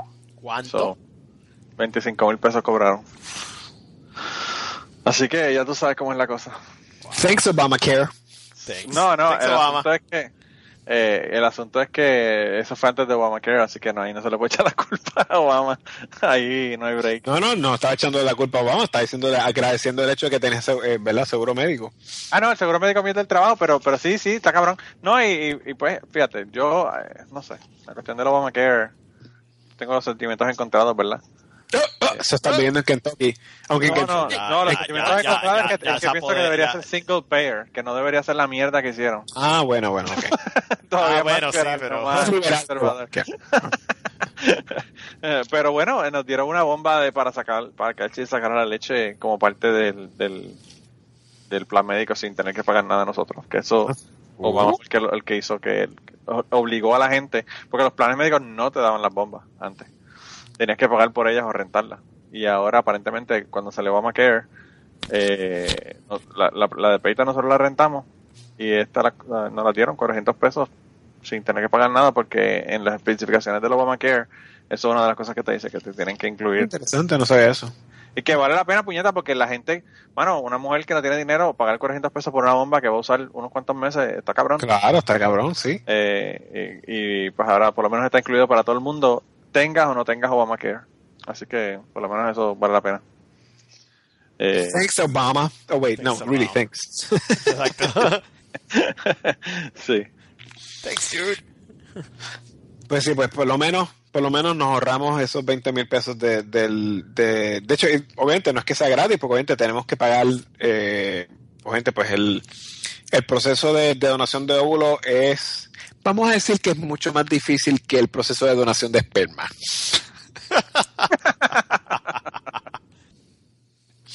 vamos a decir que la parte nuestra fue bien fácil. Eh, la parte más difícil de, de la donación de esperma era que no tenían, no- todas las revistas que tenían eran de mujeres. Como que, wait. They're not catering to our kind. Anyway, eh, la, Ay, cabrón. en, Texas, en Texas pasaron una ley que está prohibido tener eh, fotos que hayan hombres eh, no, en realidad, yo, yo, jodo, yo jodo mucho con Texas, pero por lo menos viviendo en Austin, Austin es bien liberal. Eso, en ningún momento en el proceso me sentí como que éramos bichos raros o como que, ah, esta pareja homosexual, para nada, era lo más, para ellos era lo más normal. No, no éramos los primeros ni seríamos los últimos, así que en ese sentido fue bien cool el proceso. Eh, bueno, pues el, el proceso de la donación de óvulos, ¿sabes? Ella tenía que estar por, no me acuerdo si era par de semanas, tenía que básicamente regular el ciclo, ¿verdad? Con pastillas de anticonceptivas, tenía que regular el ciclo. Después, en un momento en particular del ciclo, tenía que empezar a inyectarse, a tomar unas pastillas. Y después de ciertos días tenía que empezar a inyectarse. Y era medio jodón, pero tenía que inyectarse todos los días a la misma hora, básicamente. O sea, a las 6 de la mañana, inyectarse. wow. Eh, con, no me acuerdo qué hormona era. Entonces los últimos eh, como 24 horas creo antes del... Ah, bueno, entonces esa, es la semana antes de la extracción de, ¿verdad? De, de, de los óvulos, tenía que hacerse, ah, creo que era pruebas de sangre todos los días, eh, cada cierto número de días, después todos los días, básicamente para chequeándole los, los niveles de las hormonas. Entonces después, creo que 24 horas antes de, exactamente 24 horas antes de la extracción de óvulos, tenía que darse una última inyección, no me acuerdo de qué. Entonces, pues, eso ya era lo último, cuando ya, cuando le daban la fecha, mira, tienes que estar mañana a la oficina a las 4 de la tarde. Eh, y entonces la extracción pues, es como un proceso quirúrgico, tiene que estar eh, bajo anestesia general, como si fuera una operación. La operación no dura nada, son, qué sé yo, 10 o 15 minutos como mucho. Eh, pero pues, básicamente tiene que estar, es un, como un mini quirófano, ¿no? Y de nuevo bajo, bajo anestesia general. Eh, y en el caso de la amiga que hizo esto por nosotros, ella lo hizo dos veces. Lo hizo uno para generar óvulos, eh, embriones eh, con mi esperma y, lo hizo otra vez para generar embriones con la esperma de mi marido. Y las dos veces le dio, ah, ¿cómo se, cómo se llama lo que le dio? Eh, creo que era esti- sobreestimulación de los ovarios. Que básicamente los ovarios produjeron, o sea, se, se estimularon demasiado, estaban demasiado grandes. Eh, creo que lo que pasaba era que retenía demasiado líquido, si mal no recuerdo. Eh, entonces, pues básicamente tuvo que estar convaleciendo como por tres o cuatro días, básicamente, después de la operación, con, estaba como que bien hinchada y como que con dolor, no podía caminar muy bien. Eh, entonces, después, después de las extracciones, nosotros nos las traíamos para casa y después, básicamente lo, lo, lo cogimos como si fueran 10 de vacaciones, entonces nos ponemos a ver películas y qué sé yo, en lo que ya se mejoraba. Netflix and chill Sí, pero sin, sin el chill, sin el chill. sin el chill bueno Sí, el chill sí. el chill estaba corriendo lo que pasa es que estaba corriendo fuera de todos los cuerpos de ustedes Exacto. chill literalmente, no chill figuradamente. Eh, y de hecho creo que como, como estaba, con parte del, del problema con la sobreestimulación era que estaba reteniendo líquido, lo que tenía que tener una, una dieta con mucho sodio. Que no la puso en la envidiable situación de que lo, que lo que la doctora le recomendó era que se pudiera comer chitos y doritos, snacks salados, tocineta, cosas con grasa y con sal. Yo como que coño, yo quiero que se me se me sobreestimulen los ovarios a mí, esa, esa dieta está cabrona. Eso es lo mío. El problema es que te hincha y te vas a ver gordo anyway, so fuck it, you know. Eso es verdad. It goes straight to my thighs. Eh, pues sí, bueno, pues eso, esa fue la parte de, los óvulos. Ah, entonces, lo que está interesante de, esa, de esa parte de, crear los embriones es que it's, it's a numbers game. Tú empiezas con, por ejemplo, en el caso mío, creo que empezamos, se, le, le extrayeron 25 óvulos, ¿verdad? Esos 25 óvulos, pues gente los, los inseminan y se crean, qué sé yo, eh, al, creo que, no me acuerdo si a los dos o tres días chequean cuántos, cuántos embriones todavía están dividiéndose y cuántos embriones están dividiéndose a los cinco días. Básicamente, cada, cada día hay más embriones que dejan de, de ser viables. Y, y cuando vienes a ver, de 25, empezaste con 25 óvulos y yo terminé con 6 embriones viables. Que eso, son, eso, es, lo, eso es lo que se congela. Lo- lo- no se congelan los óvulos porque los óvulos no, no descongelan bien. Si te congelas los óvulos, cuando, cuando los descongelas, muchos óvulos no sobreviven el descongelado. Por eso ellos prefieren crear los embriones, dejarlos que se dividan y cuando estén más grandecitos, o sea, están más divididos en más células, los congelan entonces al quinto día porque entonces son más capaces de sobrevivir cuando el proceso de descongelamiento. Eh, en el caso mío, ah, ok, entonces parte, parte de lo que tú tienes que hacer es hacer pruebas genéticas. Tienes que hacer pruebas genéticas porque hay muchas, muchas, este, muchas condiciones genéticas que obviamente pues que inviabilizan los embriones. Eh, entonces pues ellos básicamente quieren saber si hay algún tipo de problema genético que podría surgir. En el caso mío, encontramos que yo tenía una, un, un gen para eh, spinal muscular atrophy, eh, atrofia muscular espinal, no sé, no sé cómo se dice en español.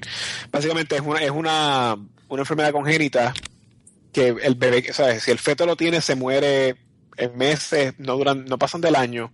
O sea, básicamente es el, es el tipo de embrión que tú no querrías implantar porque el bebé básicamente tendría una vida bien triste y corta. Entonces descubrimos que eh, la amiga nuestra también es portadora de ese mismo gen. Eh, diablo. O sea que hay una posibilidad de que cualquier embrión creado con nuestros genes pudiera tener los dos alelos. Y si tiene los dos alelos, pues entonces tiene la enfermedad y se jodió la cosa. Entonces, como descubrieron eso, tuvimos que hacernos pruebas genéticas eh, más específicas. Básicamente tuvimos que pagarle a una compañía que se dedica a hacer pruebas genéticas para que construyeran una prueba específicamente para nosotros, para detectar la presencia de ese alelo. Y eh, para hacer eso tuvieron que coger, tuvieron que cogernos pruebas a nosotros de saliva.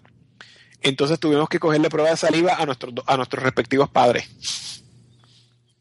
para, para, para hacer, para, para construir el mapa genético de, pues, de, de dónde. Sí, de- por lo menos una generación anterior. Exacto, porque entonces, dependiendo de cuántos de nuestros padres lo tuvieran, eh, dependía la- cómo se hacía la prueba. O sea que eso fue una, una pendeja, tenemos que involver- involucrar a nuestros padres. Eh, afortuna- entonces, la idea era crear esa prueba para, para hacerle la prueba a los embriones. Normalmente, tú no quieres hacerle pruebas genéticas a los embriones, porque para hacerle la prueba genética al embrión, tú tienes que disolver la, la capita que protege el embrión con un ácido, extraer una célula del embrión y usar esa célula del embrión para hacer para chequearlo contra la prueba genética que tú hiciste para ver si tienen los dos alelos. El problema obviamente es que cuando tú rompes esa, ¿verdad? La- el coding que tiene el embrión, lo haces menos viable de implantarse, de, al implantarse. O sea que tú no, tú no querrías hacer esto simplemente por joder. Aparte de que obviamente es caro, tienes que hacer- la prueba genética no era barata. Eh, pero no quieres hacerlo a menos que tengas que hacerlo. Pero en el caso nuestro, como la, la, esa, No ese, queda más remedio. esa condición era tan seria, pues nosotros, obviamente, tú no quieres gastar miles de dólares en una implantación para que después resulte que el bebé se implante, pero tenga esta condición horrible y se muera, tú sabes. Eh, así que, pues, a pesar de que le, de que le restaba viabilidad a los embriones, decidimos eh, hacer la prueba genética. Y de hecho, resultó que ninguno de los embriones tenía los dos alelos. Así que, no, teóricamente, no hubiésemos tenido que hacer la prueba. porque tuvimos suerte. Sí, pero después que te le ves los ojos al perro, sabes que es macho. Claro, O sea, exacto. Obviamente, sin tú saberlo, pues es un riesgo cabrón. Sí. Un, un efecto secundario de hacer la prueba genética, obviamente, es que le hacían un cariotipo completo a los, a los embriones y sabíamos los sexos de todos los embriones. O sea que yo sabía que tenía un embrión hembra y cinco embriones varones. Y pues, sabiendo que teníamos un embrión hembra, pues entonces decidimos implantar ese primero. Eh, pero el, eh, ese, el primer embrión que implantamos no, no se dio, no se implantó. O sea, no, no fue un aborto natural, fue simplemente un, no sé, no, no sé cómo se dice, simplemente la implantación falló. Sí, eso es un aborto natural. Lo que pasa es que las personas que son religiosas y no creen en el aborto no quieren no quieren aceptar que eso pasa el 50% de Bueno, técnicamente no es un aborto porque básicamente es el, el bueno, es- dependiendo de a quién le preguntes, no, pero la idea es que no, no es que el embrión se implantó y después el cuerpo lo rechazó, fue simplemente que nunca se implantó. O sea, Rafa, es, es- Rafa, es el- Según los religiosos, la, la, la vida comienza cuando tú tienes la idea de que vas a tener un bebé. claro, no, la, la primera mirada lujuriosa es en donde empieza la... Ahí donde. Eh, no, no, no, pero en el, en el, eso ocurre naturalmente, o sea, no es, no es por lo que estaban haciendo. Eso, Claro. las mujeres, la mitad de las veces eh, se, se fecunda el, el óvulo y no. Claro. y no- Si eso fuera aborto, Dios sería el abortista número uno del planeta, porque eso pasa, lo que pasa es que, ¿sabes? Todo, como tú dices, uno, las mujeres nunca se enteran porque, ¿qué carajo, una, un embrión es una cosa que tú no puedes ver, si, ¿verdad? Si sale de tu cuerpo, tú no, no te vas a dar cuenta. Eh, bueno, pues como ese embrión no se implantó, eh, la recomendación normalmente es, tú quieres hacer, empezar con un embrión, porque obviamente si tú, si tú implantas más de un embrión, siempre está la posibilidad de que se, de que se implanten los dos. Y no solamente eso, sino que un embrión que se implanta siempre se puede dividir dentro de- después de implantado como, como en, un, en un embarazo natural, ¿verdad? Si son los, los, los, este, los gemelos eh, idénticos, son así, ¿no? Que el, el, el embrión se divide después que se implanta. Sí. Eh, así que nosotros obviamente no queríamos tener un reguerete de hijos. O sea, dos, tres como mucho si, hubiésemos, si hubiese sucedido, pero no queríamos más de eso. O sea que la el primer intento nada más implantamos uno y como no se dio, la recomendación era de implantar dos, porque si tú implantas dos, pues obviamente pues tienes más posibilidades de que se implante uno. En el caso nuestro, pues se implantaron los dos. Eh, lo bueno fue que como tardó tanto en lo que pudimos hacer el segundo ciclo de implantación, ya nuestra amiga había creado, ya había donado óvulos por segunda vez y teníamos embriones míos y de mi marido. O sea que cuando, cuando se dio para implantar la segunda vez, decidimos implantar uno de él y uno mío. Y así, si salían los dos, pues, we were done. Tenemos un hijo, un hijo genéticamente de él, un hijo genéticamente mío, cerramos fábrica, se acabó el, se acabó el asunto. Y pues, y afortunadamente eso fue lo que se dio. Se dio uno de él y uno mío. Y la verdad es que la gente nos preguntaba como que, ah, ustedes van, ustedes hicieron un swirl, como que mezclar, mezclar la esperma y, y que, ¿verdad? Fecundar los, los, los óvulos con esperma mezclada para, para que no saber quién es el padre. Y yo como que hello, yo soy puertorriqueño y mi esposo es un gringo de 6, que mide 6'6". Rafa, Rafa, Es más blanco que volverlo a decir. Rafa, vamos a poner una foto tuya y de los bebés y fuck, mano, ese hijo tuyo puñeta es idéntico, Sí, mano. mano. Esa es verdad. No puede, no puede negarlo. Eh, yo creo no que sea idéntico a mío, pero la nena es más blanca que Gasparín. Bien, también. Y tiene el pelo colorado. Idéntica a él, pero, pero el, el que yo veo, bueno, es que yo lo veo, es que yo- el nene tuyo, yo lo veía y digo, wow. Y la, y la nena sí se parece mucho a él, bien cabrón, pero que, que el asunto es que eh, yo no sé cuál es el, el, el- la- el deseo de la incertidumbre realmente. Tampoco. O sea, con toda con toda la ciencia que tú le estás metiendo al proceso, eh, tú sabes, está cabrón que, que te pongas entonces después con, que, que si con incertidumbres y pendejas. Yo me imagino que la, Si pasas un swirl, tú no sabes si van a salir de Los- los dos o, o todos salen de uno de los dos padres o tú sabes. Bueno, la idea, creo, enti- según en- haciendo, ¿verdad? dándoles el beneficio de la duda, lo que yo entiendo es que ellos pretenden, ¿verdad? Si es una, si es una pareja, ¿verdad? Racialmente similar, que tú, que tú de otra manera no puedas determinar de quién es el hijo, ¿no? La idea quizás es que, ah, como yo no sé de quién es el hijo, los voy a querer a los dos igual, porque no puedo decir, ah, este es más mío que el otro, como que, pero... Claro, porque tú no hubieses podido querer a un hijo si hubiese sido adoptado y ni siquiera Exacto, nada que eso es lo que eso, eso es lo que a mí me ofende, es como que yo estaba dispuesto a adoptar un hijo que no sería mío genéticamente ni de mi esposo Claro. tampoco. Claro, claro. Eh, el concepto de que, de que la nena no es mía porque, porque el, el esperma de, de mi marido es, es insulting, tú sabes, para mí de que la gente piense eso, o sea que eso ni a él ni a mí nos pasó por, siquiera por la mente, como que no, no, no, ¿verdad? Yo quiero poder decir que tengo un hijo genéticamente mío. A mí personalmente no me importaba tantísimo, pero pues, por eso de ser simétrico, pues uno genéticamente él, uno genéticamente mío. Bueno, bueno. No, y la ventaja, la ventaja que tuviste es que como tú no tenías niñas, ¿verdad? Por eso fue que subiste que el niño era tuyo y el otro era ni cuando averiguaron que era niña, averiguaron que era de él. Exacto, exacto, que no, no hubiese salido de todas maneras, porque como tú bien dices, ya yo sabía que todos los embriones que quedaban míos eran varones. Al salir la otra nena, pues ya se acabó el misterio. De nuevo, no tenía más que nacerle el bebé para que se acabara el misterio. Es como que. eh, Claro, ver la foto, ver la foto. habiendo Vamos a poner la foto porque es que de verdad que yo cuando lo vi dije, mano, está bien cabrón eso. Sí. Es idéntico, idéntico. sí. Bueno, pues entonces el, eh, eso básicamente es el, el proceso, básicamente de principio a fin. Lo que sí que, que está curioso es que el proceso de, de donación de esperma está regulado por la por el FDA y a ellos no les importa un coño de que nosotros estamos dona- donando esperma para ser hijos nuestros.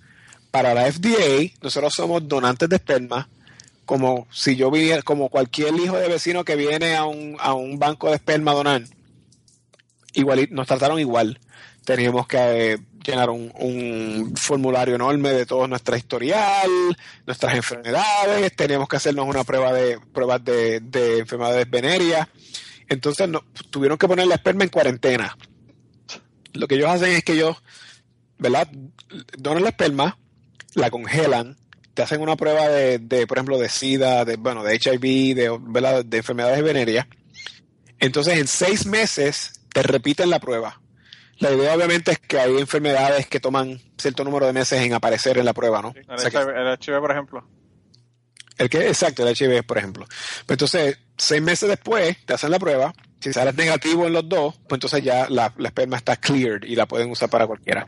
Y la razón es que como la, la persona que va a recibir la esperma no es, el, no es tu esposa, es, una, es un third party. Ah, claro, sí, sí, sí. Entonces, pues, la ciencia lo que dice es que no hay no hay ninguna evidencia de que inclusive si nuestra esperma tuviera si nosotros tuviéramos HIV no hay ninguna evidencia de que un embrión que han creado con esperma que tenga HIV le pueda pegar HIV a la madre subrogada no hay evidencia de que eso pueda suceder pero obviamente nada, quién quiere correr ese riesgo no así que por Pero, pero fíjate, yo pensaría que todavía es más, eh, eh, es más importante, yo pienso, eh, hacer un bebé que tenga HIV.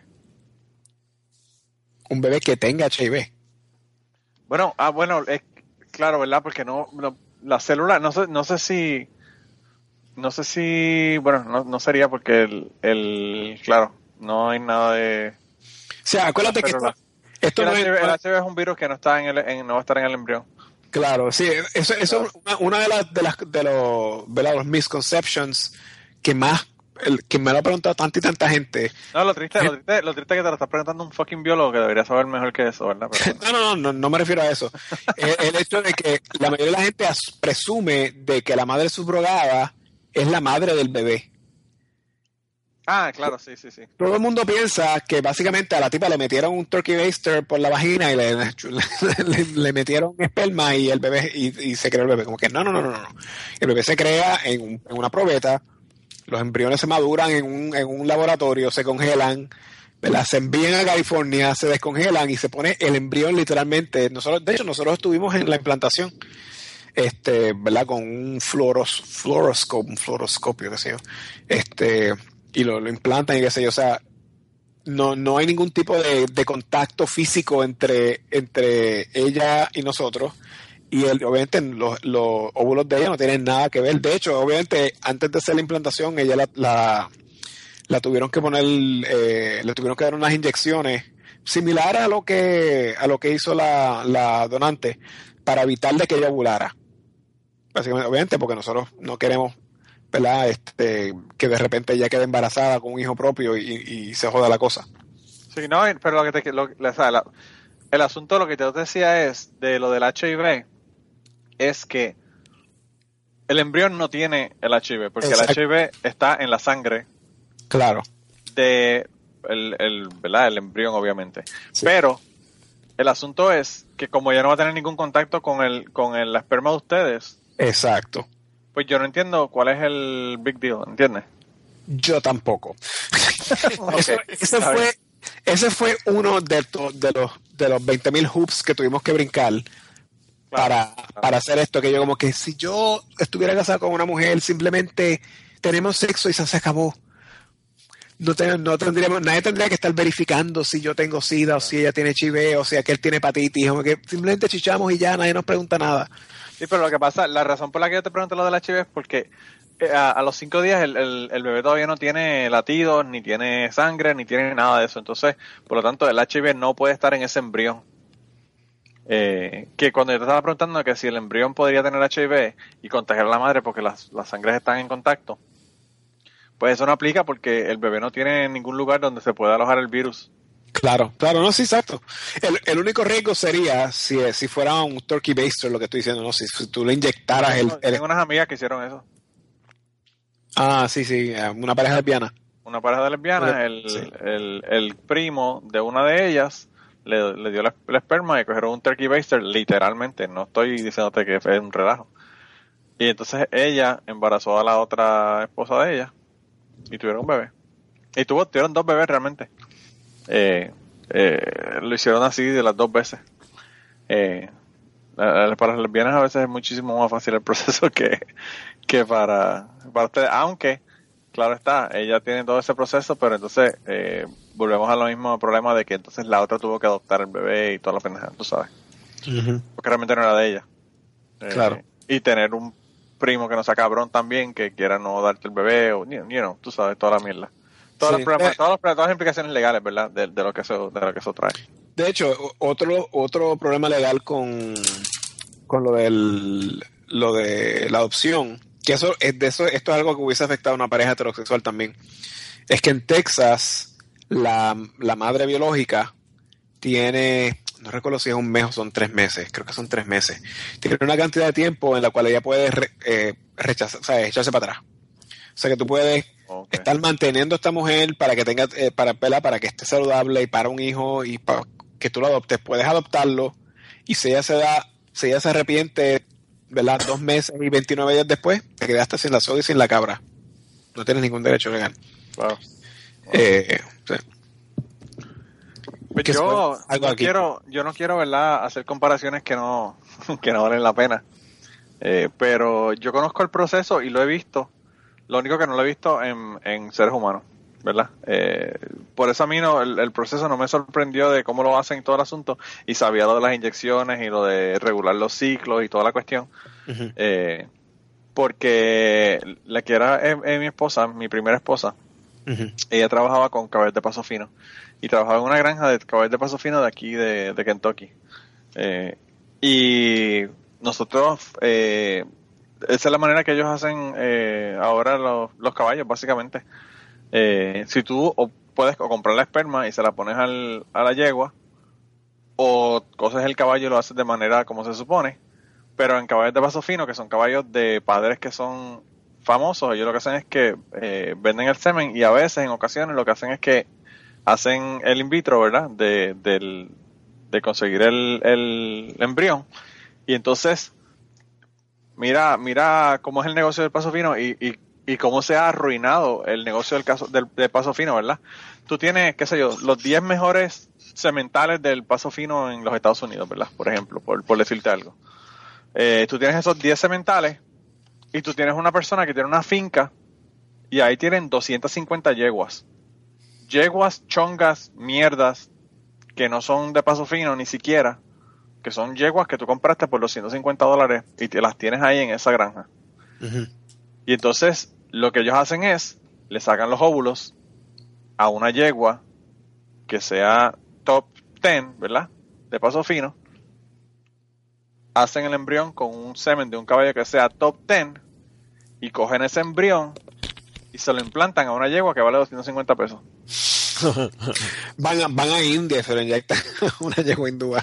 No, no hace falta. No, aquí, se, aquí se consiguen yeguas baratas. Pero, pero el problema, el problema, Rafa, es que normalmente esa yegua que tú sería poner la yegua esta eh, que sea buena, ¿verdad? Una yegua campeona, podría tener un hijo cada año, quizás, ¿verdad? Eh, pero de esta manera tú puedes sacar y hacer 250 hijos en un año de una, de una misma yegua y un mismo caballo. Y entonces el problema es que pues los caballos van a ser buenísimos, ¿verdad? Pero vas a tener 250 caballos que son top, ¿verdad? Y entonces, pues si todos son top, ninguno es top, ¿verdad? Claro, claro. Y entonces, pues han realmente haciendo esto han arruinado eh, el paso fino, básicamente, porque ya no es no hay competencia, ¿entiendes? Todos, todos los caballos son top y, y eso se lo podemos agradecer a un a un doctor boricua que se eh, empezó a hacer este trabajo en Ocala y, se ha hecho millonario, pero pues eh, ha básicamente arruinado el, el, negocio del paso fino y la competencia del paso fino con el proceso. Y yo estuve allá porque nosotros fuimos a llevar una yegua, había una yegua que no quedaba embarazada, no quedaba preñada, ¿verdad? Mira que embarazada, que normal soy. una yegua que no quedaba, que no quedaba preñada eh, de la finca donde trabajaba la que era mi esposa y fuimos a llevar la yegua y la tuvieron un año allá tratando de que quedara preñada y no, y no quedaba preñada y nosotros en una ocasión que fuimos a buscarla estaban haciendo el proceso para sacar el óvulo. Y es súper fácil con los caballos, porque en los caballos básicamente lo que hacen es que le ponen una, como una, una manga, un taigon, ¿verdad? Por la vagina a la yegua, que le llega hasta el, hasta el eh, útero, y le ponen solución salina, y recogen el líquido que sale, y ahí básicamente está el óvulo, y después tú lo pones en un microscopio y lo encuentras el óvulo y ya, ya lo sacaste y lo... Y entonces hacer la fertilización fuera en una placa Petri y, se lo pones a la yegua otra. El problema es que en este caso tú tienes que regular el ciclo de las dos yeguas para que una esté soltando el óvulo a la misma vez que la que tú le vas a poner el óvulo esté en ese mismo punto del ciclo. Oh, wow. So, tú tienes que estar dos meses antes regulándole los ciclos para que las dos estén en un ciclo tan sincronizado que tú puedas sacarle el óvulo, el, el, el óvulo a una y ponérselo a la otra y que siga el mismo ritmo, el mismo proceso. De hecho, había, eh, eh, eso era una opción cuando, para hacer la implantación, es lo que llaman un fresh transfer. pudimos haber hecho eso, o sea, eh, hacer que nuestra amiga volara a California, ¿verdad? sincronizar los ciclos de las dos. Digo, no necesariamente sincronizar los ciclos, pero digo, tener las dos listas a la misma vez. Sí, sí, sí. entonces, extraerle los óvulos a, nuestra amiga, crear los embriones y, sin congelarlos, implantarlos a la, a la madre subrogada, que la, ventaja que tiene eso es que obviamente un embrión eh, fresco, como quien dice, es, más viable que uno que tuviste que descongelar, porque cuando tú descongelas un embrión siempre hay un, ¿verdad? un porcentaje de, probabilidad de que no descongele. dañe. Sí, sí. Pues eso, pues ellos lo hacen así en, fresh eh, implante. Y creo que no tienen que estar regulados, pero tienen que estar eh, en cinco días de, de diferencia en el ciclo. O sea, no más de cinco días de diferencia. Y así, y te digo, el tipo, como te digo, yo, quisiera que tuvieras la casa que tiene ese macho en Ocala, en Florida. con, sacando dinero con todos estos caballos. Y cuando yo fui a ver la, cuando yo fui a ver la, eh, el proceso, ¿verdad? Y a buscar la yegua, eh, estaba bien cabrón porque yo me metí a un establo que tenía, qué sé yo, 15, 15 establos y de los 10 caballos más cabrones sementales de los Estados Unidos, él tenía 8 allí. O sea que si había un fuego en el estado y se quemaban los caballos, se jodió el paso fino en los Estados Unidos. Eh, porque porque pues estaban estaban todos esos caballos. El tipo me dice, aquí yo, eh, en, este establo, aquí yo tengo como un millón y medio de dólares.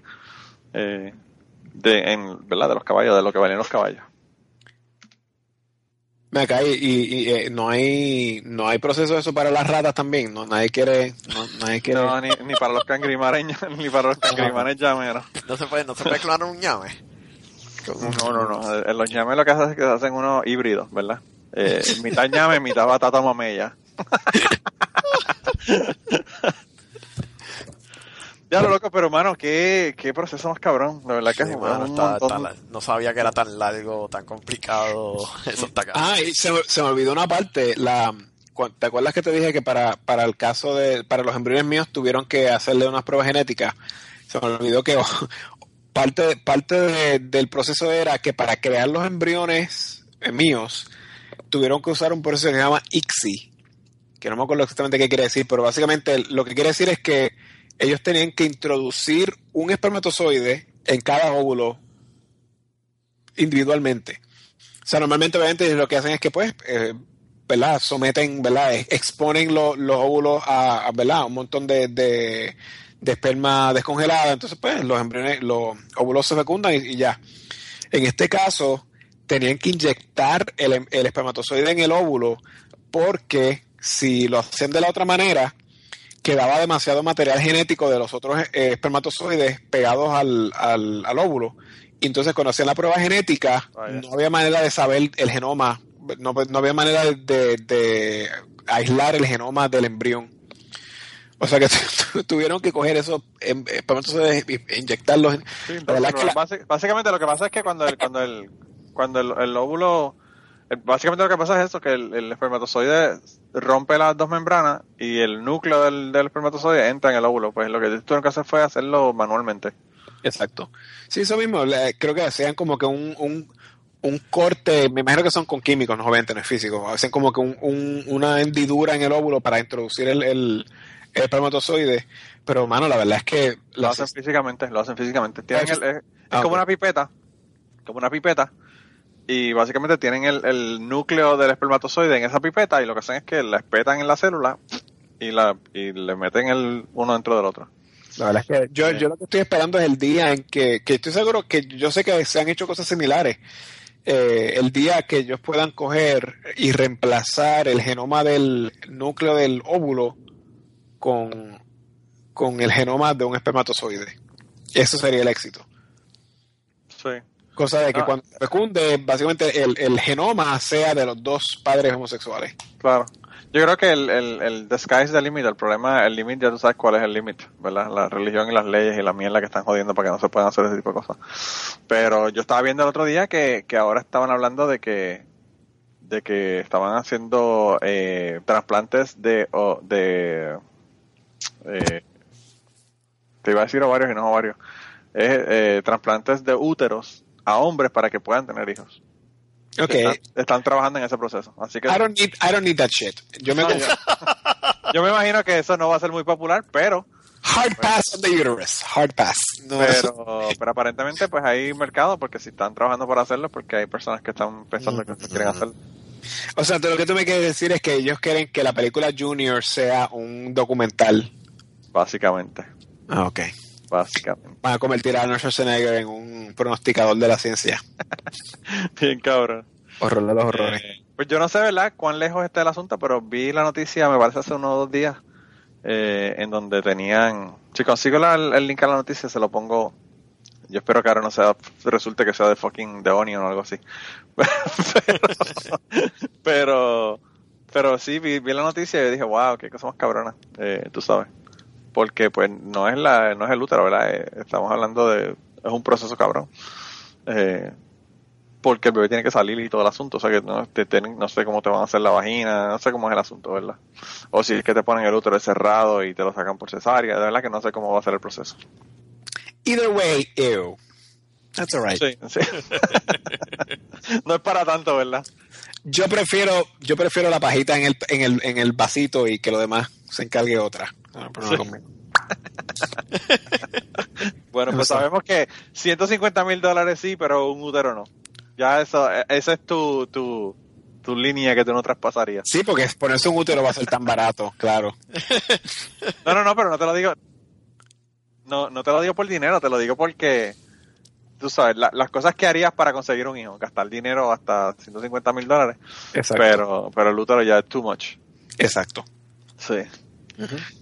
Chicos, pues, mano, gracias por estar con nosotros. Yo eh, sabía que se iba a extender un montón el podcast. Estamos ya casi llegando casi a las dos horas. Eh, pero no quiero que se te olvide de que puñetas tienen que hacer ñameando.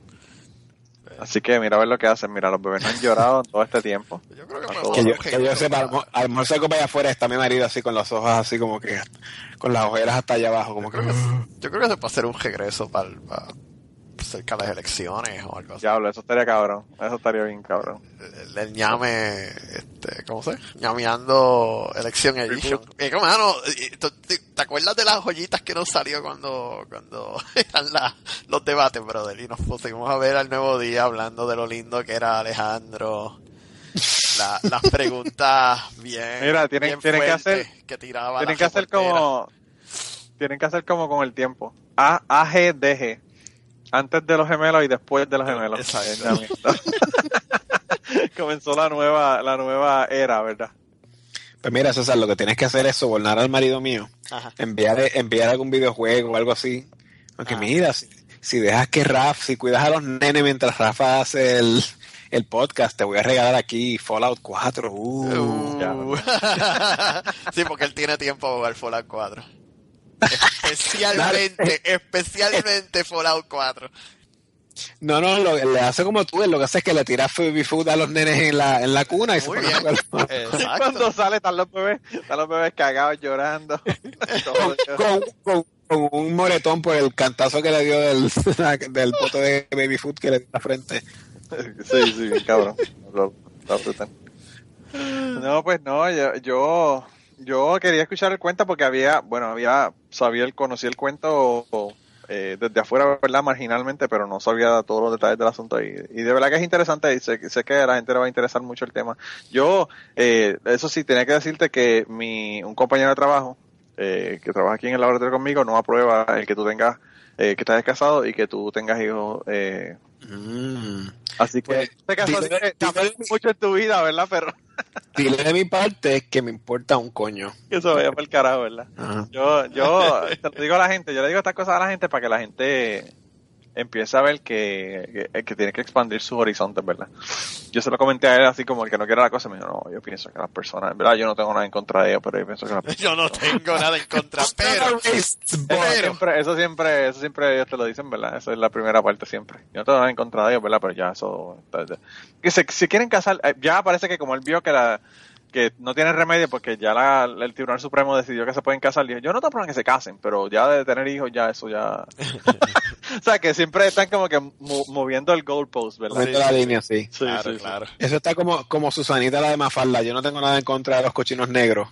Pero así como, yo no sé, yo no tengo nada en contra de los gays, pero que no vengan a tratar de tener hijos también. Están tratando de cagar más arriba del culo. Pues cuando me dijo eso, lo que yo le dije fue lo mismo. Yo le dije, bueno, pero y, y las personas que, que no- son aptos para tener hijos y que tienen hijos que son del mismo, de, de diferentes sexos, ¿verdad?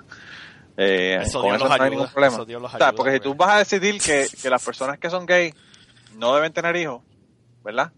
Pues también podrías decir, bueno, las personas tienen que probar que pueden tener hijos. Sí, exacto. Y entonces... No, eh, mano, son tantas y tantas cosas, tantas, son un montón de, de hoops. Otra cosa que tuvimos que ir a un psicólogo, nosotros dos, ¿verdad? mi esposo y yo, y la amiga nuestra, tuvimos que ir a un psicólogo, hablar después de, de cómo nos vamos a sentir, con que, pues, cómo se va a sentir ella, de que, de que tengan unos, ¿verdad? Básicamente estar donando óvulos para que otros hijos críen, para otras personas críen los hijos. O sea que básicamente tuvimos que, una psicóloga tuvo que básicamente aprobar que esto iba a funcionar, tú sabes, como que we could just fuck and have kids, porque, tenemos que estar haciendo tanta... No, no, y, y el asunto es ese, como te digo, o sea, eh, si tú empiezas a decidir, si tú vas a permitirle al Estado, ¿verdad? Que decida quién puede tener hijos y adoptar hijos y quién no, pues entonces el slippery slope, ¿verdad? Que es una frase que le encanta a los fucking eh, Claro. conservadores y los republicanos aquí en Estados Unidos, pues slippery, slippery slope es que entonces el Estado podría comenzar a decir, bueno, pues yo voy a decidir si tú eres una pareja, eh, ¿verdad? Heterosexual, yo voy a decidir si tú tienes suficientemente dinero para tener estos hijos y si estás eh, apto, ¿verdad? Para tener estos hijos. Y entonces, pues, tú sabes, eh, eso no se puede, no se puede. La gente tiene que tener libertades, ¿verdad? De hecho, aquí en, aquí en Texas se jodieron porque de- después de la... Eso fue una... Aludía a esto al principio de, de la conversación, pero después de que la Corte Suprema, ¿verdad? Básicamente legalizó el matrimonio este, igualitario en todos los, los estados. Básicamente, en cuestión de semanas, después de que pasó eso, una pareja homosexual eh, pidió, creo que estaba haciendo su programación y pidió que le dieran el documento ese que te dije que, que antes no daban y se lo tuvieron que dar porque la ley decía que si estaban Era- casados era basado en que estuvieran casados o no. O sea que irónicamente, si mi esposo y yo hubiésemos esperado unos cuantos meses, hubiésemos Claro. podido hacerlo todo localmente y hubiésemos tenido el, el, ah, y el certificado de nacimiento se lo tuvieron que expedir con los dos nombres. O sea que básicamente ya, por lo menos en Texas, las cosas están, sea, ¿verdad? No, no, no, no pusieron oposición. Parece que ya la- están normalizadas. Pero tú sabes por qué es eso, ¿verdad? ¿Por qué? Porque Kim Davis es de Kentucky, no de Texas. Déjame decirte, el, el, el, el Attorney General que tenemos aquí en, en, en Texas, que se llama Ken Paxton, el tipo es un asno. A mí, a mí personalmente me sorprendió de que él se diera tan rápido. El tipo era un asno. Es un asno. Wow. Este, así que bueno, por lo menos esa pelea no la van a tener que pelear aquí en, en Texas ya. No, no, y aquí no hay ninguna pelea. Aquí realmente lo que hacen es que la ponen en la, la meten presa. Re- Relax, o sea, eh, no, no se puede, o sea, ella podrá pelear lo que ella quiera, pero ella no tiene la razón. O sea, la ley está del lado de, de las personas que, que tienen. Bueno, que ahora ustedes, ustedes van a tener un gobernador nuevo ahora que es más jodón que volverlo a decir Sí, así. puta, sí. Sí, pero yo pienso, bueno, yo vi un artículo, ¿verdad? Que estaba hablando sobre el gobernador y todos los las cosas que él estaba, ¿verdad? En contra del Planned Parenthood, en contra del Obamacare, en contra- en contra de todas estas cosas, pero estaban en el artículo al final decía que lo único que había de esperanza para las personas en Kentucky era que este gobernador que tenemos en su récord, ¿verdad? Del pasado, eh, como político, eh, ha sido más o menos del medio. O sea, realmente cuando él, él dice todas estas cosas para conseguir los votos, pero cuando llega el momento de la verdad, pues realmente se va al medio y probablemente no haga ninguna de estas cosas que de las que dijo que, que iba a hacer. Eh, así que la gente piensa que probablemente no. Pues todas las cosas por las que la gente votó por él realmente no las va a hacer. Que Ojalá. yo, yo, esa es la única esperanza que yo tengo porque de verdad que está cabrón. Eh, yo estoy aterrorizado con eso. Eh, aquí no hace falta gente conservadora. ¿Verdad que no? Sea, Y lo triste es la, la señal que eso da para las próximas elecciones, ¿verdad? Porque si están así de agresivos los, los republicanos, eh, puede que ganen en las próximas elecciones. Sobre todo con tanta gente que son demócratas y que no quieren saber de Hillary. yo espero que esa gente cuando cuando el cuando el gas empieza a pelar digan, bueno Hillary no será mi verdad no será santo de emoción pero este este republicano quien quiera que sea es más cabrón sea quien Sí, sea Sí, sí.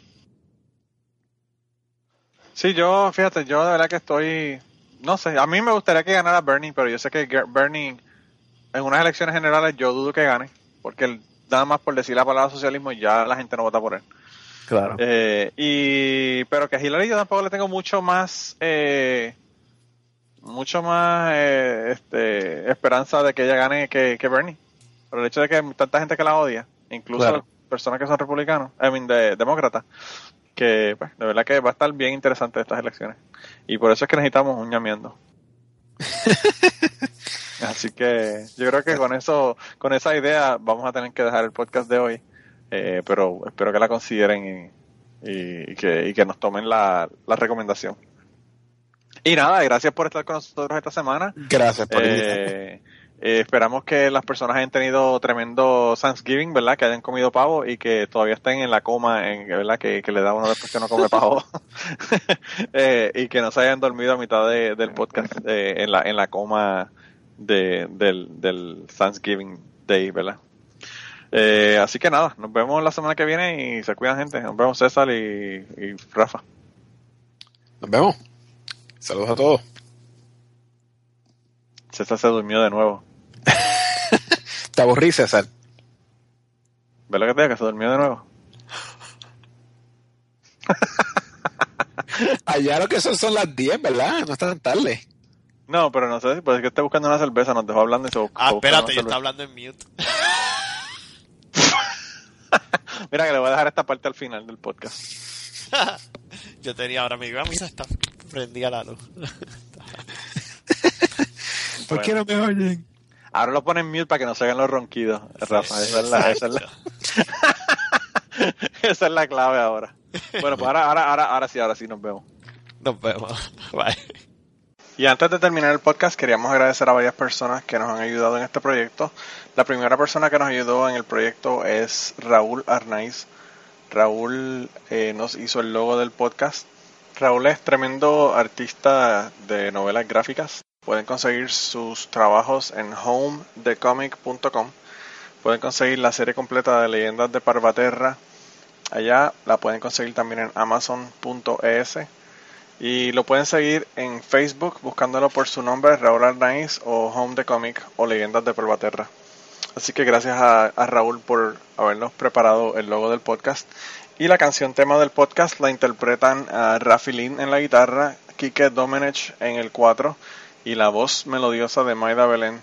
Eh, la canción fue compuesta por Tita Curet Alonso. A Rafi Lin lo puedes conseguir en Twitter en at Music a Kike Domenech lo puedes conseguir en Twitter en at Kike Domenech con Q las dos. Y a Maida Belén también la puedes conseguir en Twitter en at TRE Music PR. Con esto lo dejamos. Muchas gracias por permitirnos usar la canción y nos vemos la semana que viene.